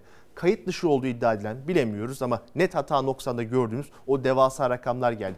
Bunlarla tutulabildi. Şimdi e, bu yıla kabaca satılabilir 30 milyar dolarlık rezervle girdik. Yani e, aslında rezervler eksi 50 milyar dolar ama Evet. satılabilir, piyasaya müdahale edilebilir halde. Şimdi o gittiği yere kadar kuru tutacağız. Asıl soru şu, bu seçimler önce mi olur, sonra mı olur? Seçim tarihini bilmiyoruz. Birinci soru bu. Yani seçim Ben Haziran'da mı olacak? olarak e, 14 Mayıs diyeyim. Ee, yine bir konuyu bilmiyoruz. Çok iddialar var. Suudi Arabistan'dan 5 milyar dolarlık anlaşma yapacağız diye. Hala gerçekleşmedi. Rusya'dan doğalgazın tamamını e, bir yıl e, vadeli ödeyeceğiz dendi. Doğru. Hala bir anlaşma net gelmedi. Sadece %25'inin ödemesi ruble cinsi yapılabilir. Bu anlaşma açıklandı. Ee, Katar'dan 10 milyar dolar bekleniyordu. Muhtemelen yıl sonunda 1 milyar doları geldi. Gerisi yok. Ama sanki olacak gibi bu kadar müjde verildiğine göre. İşte eğer olursa o kur şoku yaşanmaz. Çünkü şu anda yaptığımız bütün kamu harcamaları. Mesela devlet daha çok maaş veriyor size. Siz gidip de döviz almayabilirsiniz. Türk lirasına güvenebilirsiniz veya tasarruf yapacak haliniz yoktur. Zaten harcıyorsunuzdur. Ama sizin harcadığınız yer gidip onu dövize alıyor. İster ham maddesini almak için isterse spekülatif amaçla. Fark etmez. Veya kredi aldınız. Kredi verdiler size, ucuz kredi. Belki ilk kişi banka imzalattı döviz almayacaksın diye. BDDK'nın sınırlaması var ya. Ama Evet. o kişi ticaret yaptı. Karşı taraf ödeme yaptı. O, o alabilir. Ne olacak? Bizim yarattığımız her Türk lirası kredi yoluyla veya harcama yoluyla dönüp dolaşacak dövize talep oluşturacak. Ve o dövize talebi de dengelemek için rezervler var. Sınırlı. Türkiye çok ciddi dış açık veriyor. Dolayısıyla seçimler ileri tarihe kaldığı müddetçe, ek para bulamadıkları müddetçe biz yeni bir döviz kuru şokunu maalesef o riski tekrar yaşayacağız. Ha daha erken olursa veya bu kaynakları bulurlarsa öteleyeceğiz. Ama şunu biliyoruz ki 2023 yılının ikinci yarısı böyle bitmeyecek. Çok muhtemelen üzücü bir şey ama Cumhuriyet'in 100. yılına ekonomik anlamda hiç de mutlu girmeyeceğiz. Hocam e, teşekkür ederiz. İyi ki geldiniz. Acayip de bir yayın oldu. Cumhuriyet'in 100. yılı ile ilgili aslında duymayı hiç de istemediğimiz ve karşılaşmayı da istemediğimiz bir tablo ekonomide belirebilir. O zaman son bir cümle olarak güzel Umut bir şey olsun. kalsın. Yani nasıl 100 yıl önce şu çılgın Türkler beklenmedik bir sürpriz yaratıp bu cumhuriyeti kurmuşlarsa, buralara da iyisiyle kötüsüyle getirmişlerse ben gene öyle bir sürprizin bu yıldan başlayarak önümüzdeki yılda gerçekleşeceği umudunu taşıyorum. Umarım e, yanılmam. Sağ olun hocam teşekkürler. Uluslararası finans uzmanı e, Doktor Murat Kubilay ile birlikte Türkiye'nin ekonomisi nereye gidiyor, nereye gidebilir ve işte vatandaş değerlendirme TÜİK'in açıklamaları, verileri neden bizimle örtüşmüyor? Onu konuştuk. Hızlıca reklamlara gideyim. Döndüğümüzde daha paylaşacağımız haberlerimiz var. 10.20'ye kadar beraberiz. Günaydın bir kez daha devam ediyoruz Çalar Saat'te. Çok haberimiz var. Sizlerden gelen çok kitap da var onları da göstermek istiyorum. E, dünden bugüne Çözüm Köy Enstitüsü Cumhuriyet Halk Partisi'nin bir çalışması. Sonra Hayam'la baş başa Ekrem Ataer. Kıymetli Taşlar burada yapılan bir analiz. Onur Kuyumcu gemoloji bilimi ışığında diyor. Zühre Yıldızı Hasan Akçın ee, sonra yine gösterdiğimiz kitaplar arasında e, Feyyaz Kayacan'ın kitabı dün göstermiştik. Ayana Mustafa Mutlu tarafından yazıldı. Ruhan Mavruk hoş geldin Geronimo. Bakın burada çok özel bir çalışma var. Aşık Veysel tam da uzanamadım. Ee, basında ve ustaların objektifinden Aşık Veysel bu özel çalışma da yine bizimle paylaşılmış. Çok teşekkür ederiz. Öner Ezer Aşk Değiştirir. Fehya Özsoy Hüznün, Coşkun'un ahengin ressamı. Sonra Şenay Eroğlu Aksoy Gece Çığırtkanları diyor. Diğer kitaplarımızda görüyorsunuz. Akın Aydın San Babila Bitmeyen Mücadele. Hemen bu kitabımızı da göstereyim. Nurdan Günay Saklanmış Zaman. Sardunyaların Kışı Şenay Eroğlu Aksoy benim gözümle Cemil Mandacı. Bunu da göstereyim uzak kalmasın kameraya. Buyurun kitaplarımız bu şekilde. Şimdi hemen yerel basın, yerel gazetelere gidelim ve Çalar Saat'te biz devam ederken bir kahramanımızı anacağız. İzmir'e gideceğiz ve İzmir'de e, manşet, ilk ses gazetesinde manşette bir isim Türkiye Cumhuriyeti'nin kahraman isimlerinden birisi Fethi Sekin şehadetinin 6. yılı ve aynı zamanda terör örgütü PKK'nın 2017'de İzmir Adliyesi'ne yönelik düzenlediği saldırıda olası bir faciayı kahramanca önleyen şehit polis memuru Fethi Sekin ve adliye çalışanı Musa Can şehadetlerinin 6. yılında anılıyorlar ve biz de hatırlatmak, unutmamak, unutturmamak isteriz. Bu kardeşimiz kendisi şehit oldu ama e, bir can büyük can kaybını da önlemiş oldu. Korkusuzdu korkunun ne de bilmezdi. Adliyeyi kana bulamayı hedefleyen teröristleri fark etti. Bir an bile düşünmeden ilk kurşunu sıktı. Trafik polisi Fethi Sekin teröristlerin hain planını bozdu. Kendisi şehit oldu ama onlarca insanın hayatını kurtardı.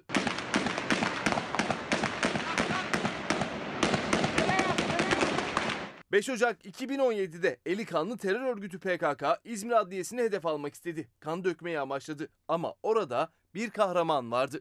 Fethi Sekin oradaydı. Ben Fethi Sekin. Söz konusu vatansa ölüm namustur derim. Şehadet şerbetini şerefimle içerim dedim ve bir an bile düşünmedim. Trafik polisi Fethi Sekin teröristleri fark eder fark etmez arkadaşlarını uyardı. Bağırdı, teröristleri durdurmak istedi. Durmayınca da ateş açtı. Kahraman polis Fethi Sekin çatışmada şehit oldu.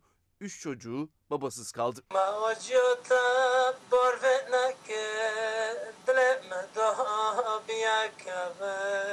Dinleyenin kalbine işleyen bu yanık ses İzmir şehidi polis Fethi Sekin'in sesi. Türkiye'nin yüreği onun acısıyla yandı. Onun yüreği ise şehit düşmeden iki ay önce anne acısıyla kor olmuştu.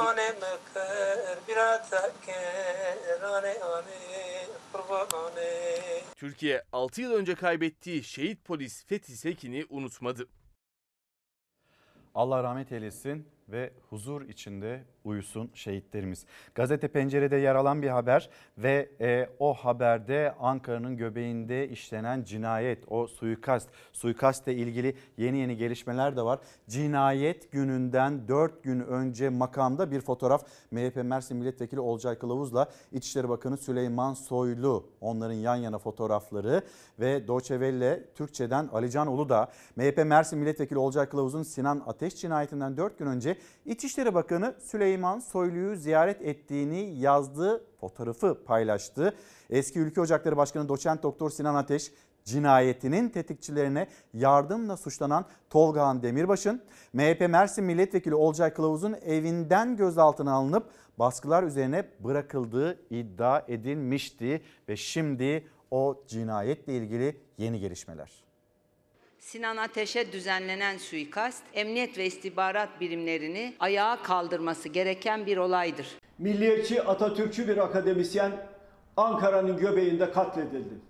Bu işin müsebbipleri susuyor. Soruşturma Ankara Başsavcılığı ve Ankara Emniyet Müdürlüğü koordinasyonunda yürüyor. Tetiği çekenin haricindekilerden bir kişi daha bizim hedef hedefimizden iki kişi şu anda aranıyor. Onları da bulacağız ve adalete teslim edeceğiz. Ülke Ocakları eski Genel Başkanı Sinan Ateş cinayetinden 5 gün sonra İçişleri Bakanı ilk kez konuştu. CHP lideri ise gece saatlerinde yayınladığı videoyla ses yükseltti. Tetiği çeken zanlı hala aranıyorken gözaltına alınan 3 zanlı ise tasarlayarak adam öldürme suçlamasıyla tutuklandı. Hapisten çıkardıkları çetelere mesajı siz verin diyorlar.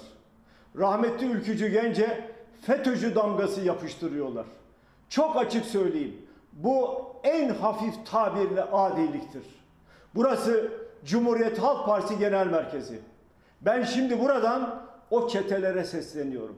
Siz haddinizi çok aştınız. Tabii ki bize de bilgiler akıyor. Tabii ki çok şey biliyoruz bu konuyla ilgili olarak. Bu işten ne kadar pis kokuların geldiğinin de farkındayız. Soruşturmanın selameti açısından elbette ki söyleyeceklerim bu kadar.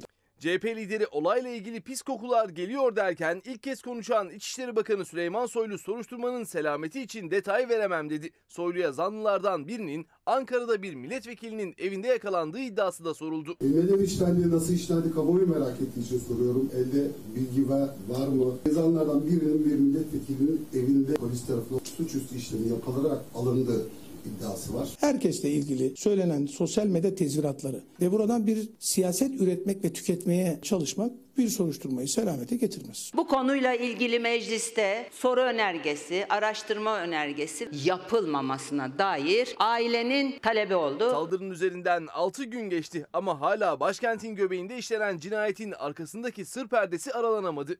Muhalefet Cumhur İttifakı'nı sessiz kalmakla eleştirdi. Ne söyleyeceği en çok merak edilen MHP lideri Bahçeli de Cumhurbaşkanı Erdoğan'da grup konuşmasında Ülke Ocakları eski genel başkanı cinayetine değinmedi. Muhalefet bu sessizliğe tepkisini sürdürdü. Bir akademisyenin, siyasetçinin sokak ortasında öldürdüğü bir Türkiye tablosu var. Bu çakallıktır. Niye susuluyor? Eğer bu yaygınlaşırsa, hesaplaşmalar sokak ortasında yapılmaya başlanırsa, seçim öncesinde nereye gider bu? Soru işaretlerini uyandıran bir büyük sessizlik bizi şaşkına çevirmektedir. Yetkililer suskun. İddialar tartışmalar sürerken tetiği çeken zanlı henüz yakalanamadı ama olayla ilgili gözaltına alınan 3 kişi tasarlayarak adam öldürme suçundan tutuklandı. O çetelere sesleniyorum. Siz haddinizi çok aştınız. Biz Kuvayi Milliyeci gelenekten gelen 100 yıllık bir hareketiz. Size mi yedireceğiz bu cumhuriyeti? Aklınızı başınıza toplayın. Bu memleket sahipsiz değil. Ve ikinci round ama bu kez Adalet Bakanı Bekir Bozdağ da var tartışmaların içinde. Ekrem İmamoğlu, Süleyman Soylu, Adalet Bakanı Bekir Bozdağ. Bence Bakan Bey şimdi bir toplantı daha yapmalı ve neden görevi ihmal ettiğini açıklamalı. Soruşturma bitmeden adamı niye atayım? Bir kişiye haksızlık yaparsan o zaman gök kubbe başına yakılır ya. Biz sorumluluk sahibi insanlarız. Bekir Bey kendince daha akıllıca davranıyor ve neredeyse bu süreçlerin içerisinde hiç sesini duymadık. Gökkuk Bey kim başına yıkacak yarın önümüzdeki günlerde göreceğiz. Nasıl yıkacaksa da merak ediyorum. Bir nasıl olacakmış onu da herhalde gösterecektir. Sabırsızlanmayın az kaldı. Seçim gecesi milyonlarca oy fark yediğinizde gök kubbenin nasıl yıkıldığını anlayacaksınız. Bu değerli ittifak gösterecek. Bir hafta önce İmamoğlu'nun çıkışıydı gök kubbe. Bir hafta sonra Soylu da o ifadeyi kullandı. Bozdağ'ın da gündemiydi. İki bakan da Ekrem İmamoğlu'nun yeni açıklamalarının ardından kameraların karşısında İmamoğlu'na yanıt verdi. Bana siyasi yasak verileceğini önceden bilip Adalet Bakanı olarak AK Parti Genel Başkanı ve yöneticileriyle toplantıya katıldığın iddiasını hala yalanlayamadın. İstanbul Büyükşehir Belediye Başkanı da kendi işini yapmaya davet ediyorum. Yargıyla kavga edeceğine İstanbul'un sorunlarıyla kavga etsin. İBB Başkanı'na hapis cezası ve siyasi yasak kararının ardından terör soruşturmasında da aşama kaydedildi. İçişleri Bakanlığı teftiş raporunu başsavcılığa teslim etti. İBB'ye kayyum iddiaları Ankara'da yankı buldu. İmamoğlu da endişeleniyorum ve kavgayı büyütüyorum dedi. Bunu yapmaya kalkarlarsa kimse daha fazla Bay Kemal'den sabır beklemesin. Vallahi de billahi de cehennemin kapılarını açarlar. Hiç kimse için iyi olmaz. Sandıkta bir daha yenemeyeceklerini gördükleri için kumpaslarla bertaraf etmeye çalışıyorsa biz ona da dur diyeceğiz. Ben ılık su demokratı değilim. Süreci görüyorum, endişeleniyorum ve şimdiden kavgayı büyütüyorum. Bir takım kağıtlar göstererek sorumluluğunu kimse atamaz. Kanun emrettiği bir soruşturma yetkisi var bunu kullanıyoruz. Ve biz de bunu yargıya ilettik. Söz yargının. İstanbul Büyükşehir Başkanı'nın siyasi yasak istenen davasına bakan hakim sıra dışı şekilde görevden alınıyor. Adalet Bakanı'ndan çıt çıkmıyor. Ben şimdi İmamoğlu kararı hakkında bugüne kadar pek bir açıklama yapmadım. Şimdi benim de bir kanaatim. Ama ben konuşsam bu sefer bak yargıyı etkilemeye teşebbüs ediyor diyecekler. Hakim ve savcılarımıza tehdit yönetenler onların sahipsiz olduğunu asla düşünmemeli. Hakim ve savcılar görevini yapıyor derken Bozdağ'ın hemen arkasında hakkındaki yolsuzluk iddialarına rağmen hiçbir savcının harekete geçmediği AK Parti Erzurum Milletvekili Zehra Taşkesenlioğlu vardı. İmamoğlu'na yanıt verdiği içinse Soylu geç kaldı AK Parti'nin grup toplantısına. Merdivenlerde oturdu.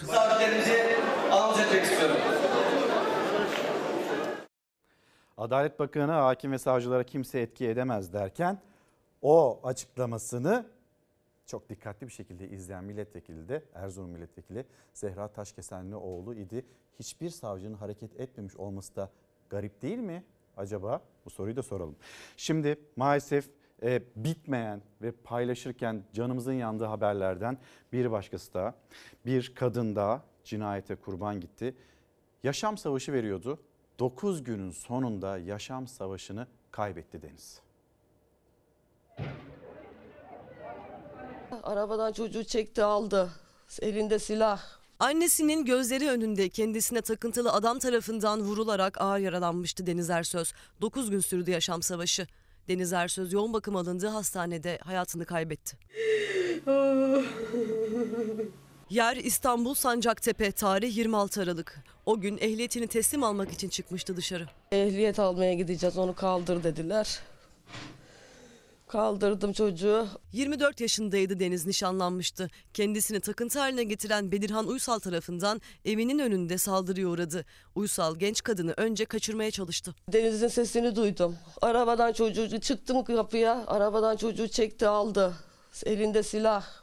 Çevredekilere ben sivil polisim diyen Belirhan Uysal Deniz Ersöz'ü arabaya bindiremedi. Kendisine direnen kadını vurdu. Boynundan vurulan Deniz Ersöz ağır yaralı hastaneye kaldırıldı. Durumu kritikti. 9 gün boyunca savaş verdi.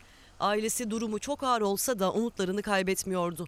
Olmadı. 24 yaşındaki Deniz hayata tutunamadı. Bugün gördüm. Bugün girdim içeri bugün gördüm. Bedirhan Uysal genç kadının hayatını gözünü kırpmadan sonlandırmak için çekti silahı. Bir anneye, bir aileye en büyük acıyı, evlat acısını yaşattı. 9 gün önce Deniz'e vurup kaçmıştı. Aynı gün yakalandı. Sevk edildiği adliyede tutuklandı. Ve bir acı haber daha o da Korkusuz gazetesinde bu fotoğraftaki herkes öldü. Cennet geldi, Fatma Danaş, Neslihan Karaboğa, Lale Nur Karaboğa, Cansu Karaboğa ve sürünerek çıkan yeni haber o acı haberde Aydın Nazilli'de geçtiğimiz 30 Aralık'ta dönercide önce patlama olmuş sonra yangın çıkmıştı.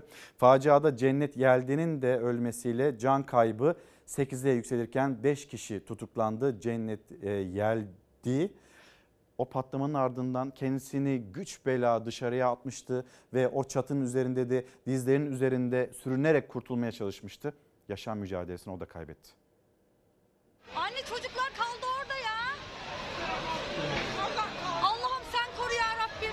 İki katlı restoran küle döndü, tüpler sokağa saçıldı. Aydın Nazilli'de bir restoranda meydana gelen patlama 2022 yılının son günlerinde Türkiye'yi yasa boğdu.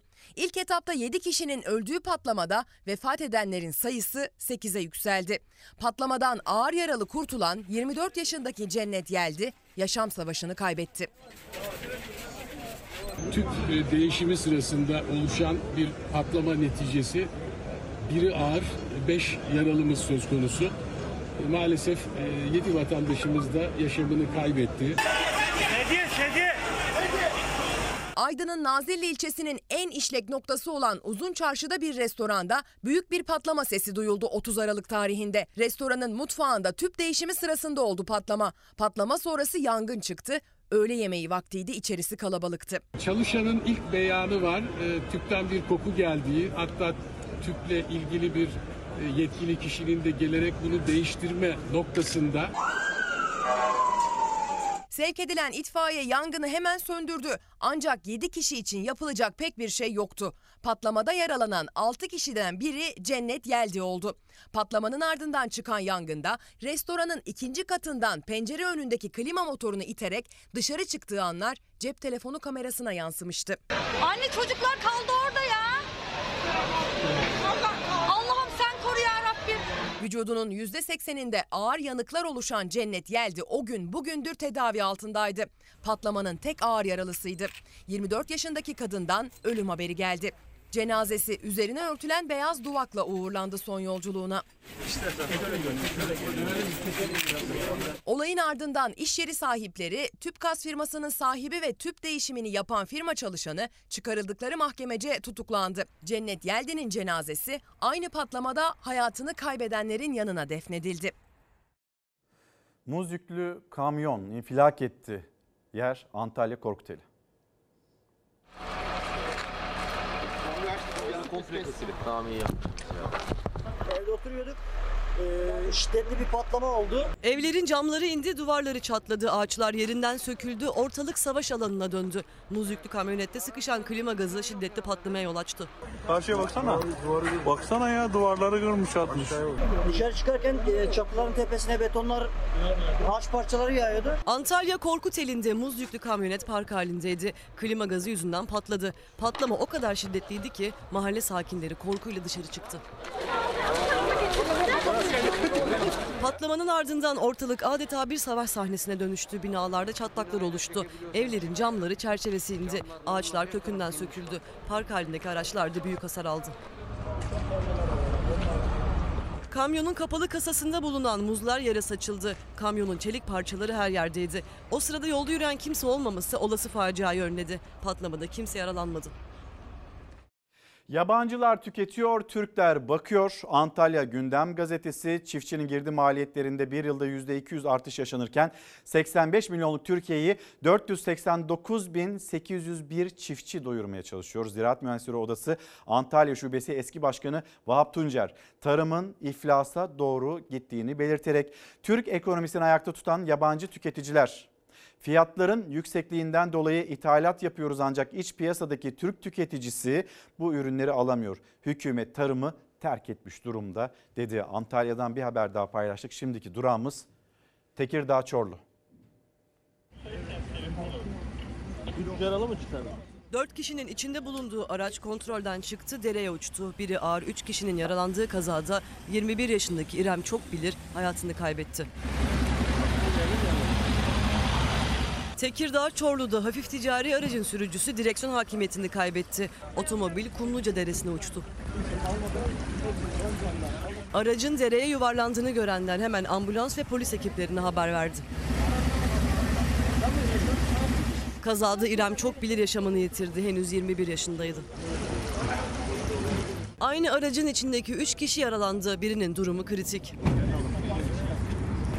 Ambulans ekipleri olay yerindeki ilk müdahalenin ardından yaralıları Çorlu Devlet Hastanesi'ne sevk etti.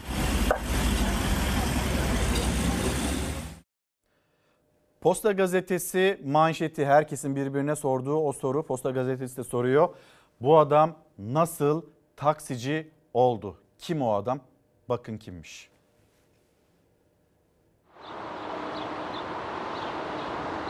Gecenin bir vakti seyir halinde bir araca kasten çarptı iddiaya göre.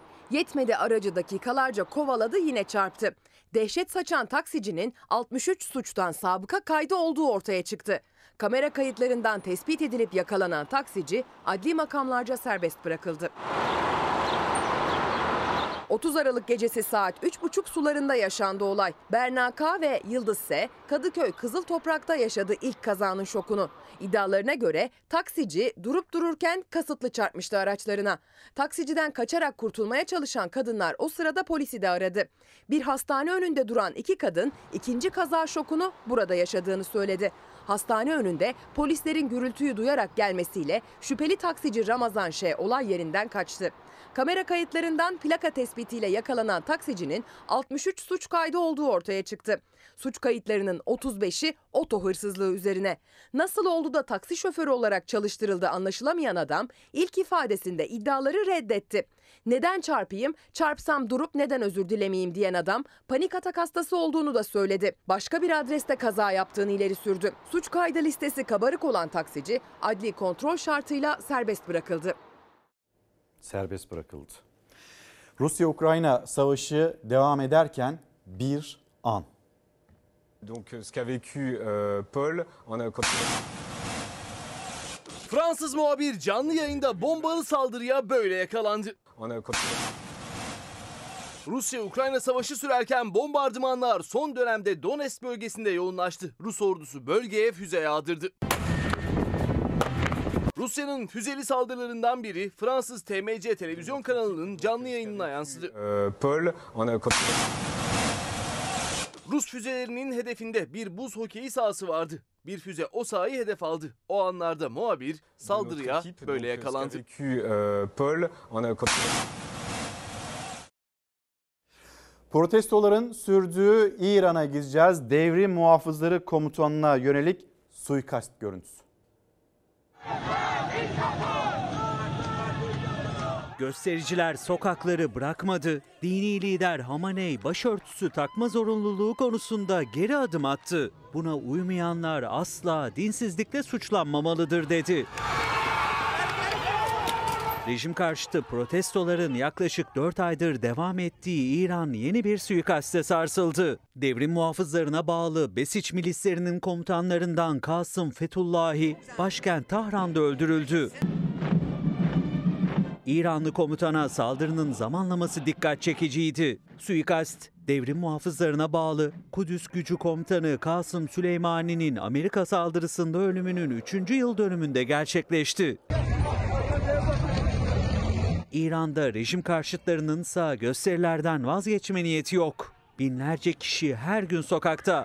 Birçok şehirden Hamane'ye ölüm ve diktatöre ölüm sloganları yükseliyor. İran'ın dini lideri Ali Hamaney ise sürpriz bir açıklama yaptı. Hamaney, başörtüsünün dini zorunluluk olduğunu söyledi ve ekledi. Bu kurala tam olarak uymayanlar asla dinsizlik ve devrim karşıtlığıyla suçlanmamalıdır.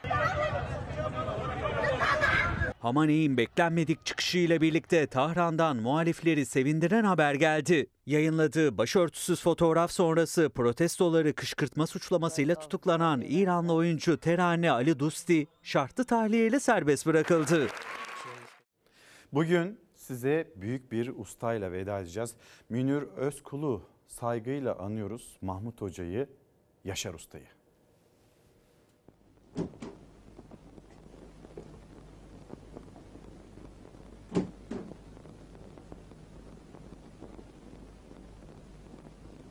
Söyle ne istiyorsun? Bak beyim, sana iki çift lafım var. Koskoca adamsın. Paran var, pulun var, her şeyin var. Binlerce kişi çalışıyor emrinde. Yakışır mı sana ekmekle oynamak? Yakışır mı bunca günahsızı, çoluğu çocuğu karda kışta sokağa atmak, aç bırakmak? Ama nasıl yakışmaz? Sen değil misin öz kızına bile acımayan, bir damlacık saadeti çok gören? Anlamıyor musun beyim? Bu çocuklar birbirini seviyor. Ama ben boşuna konuşuyorum. Sevgiyi tanımayan adama sevgiyi anlatmaya çalışıyorum. Sen büyük patron, milyarder, para babası, fabrikalar sahibi Saim Bey. Sen mi büyüksün? Hayır, ben büyüğüm. Ben Yaşar Usta. Sen benim yanımda bir hiçsin anlıyor musun? Bir hiç. Gözümde pul kadar bile değerin yok. Ama şunu iyi bil. Ne oğluma ne de gelinime hiçbir şey yapamayacaksın. Yıkamayacaksın. Dağıtamayacaksın. Mağlup edemeyeceksin bizi. Çünkü biz birbirimize parayla pulla değil, sevgiyle bağlıyız. Bizler birbirimizi seviyoruz. Biz bir aileyiz. Biz güzel bir aileyiz. Bunu yıkmaya senin gücün yeter mi sanıyorsun? Dokunma artık aileme. Dokunma çocuklarıma. Dokunma oğluma. Dokunma gelinime. Eğer onların kılına zarar gelirse ben, ömründe bir karıncayı bile incitmemiş olan ben, Yaşar Usta, hiç düşünmeden çeker vururum seni. Anlıyor musun? Vururum ve dönüp arkama bakmam bile.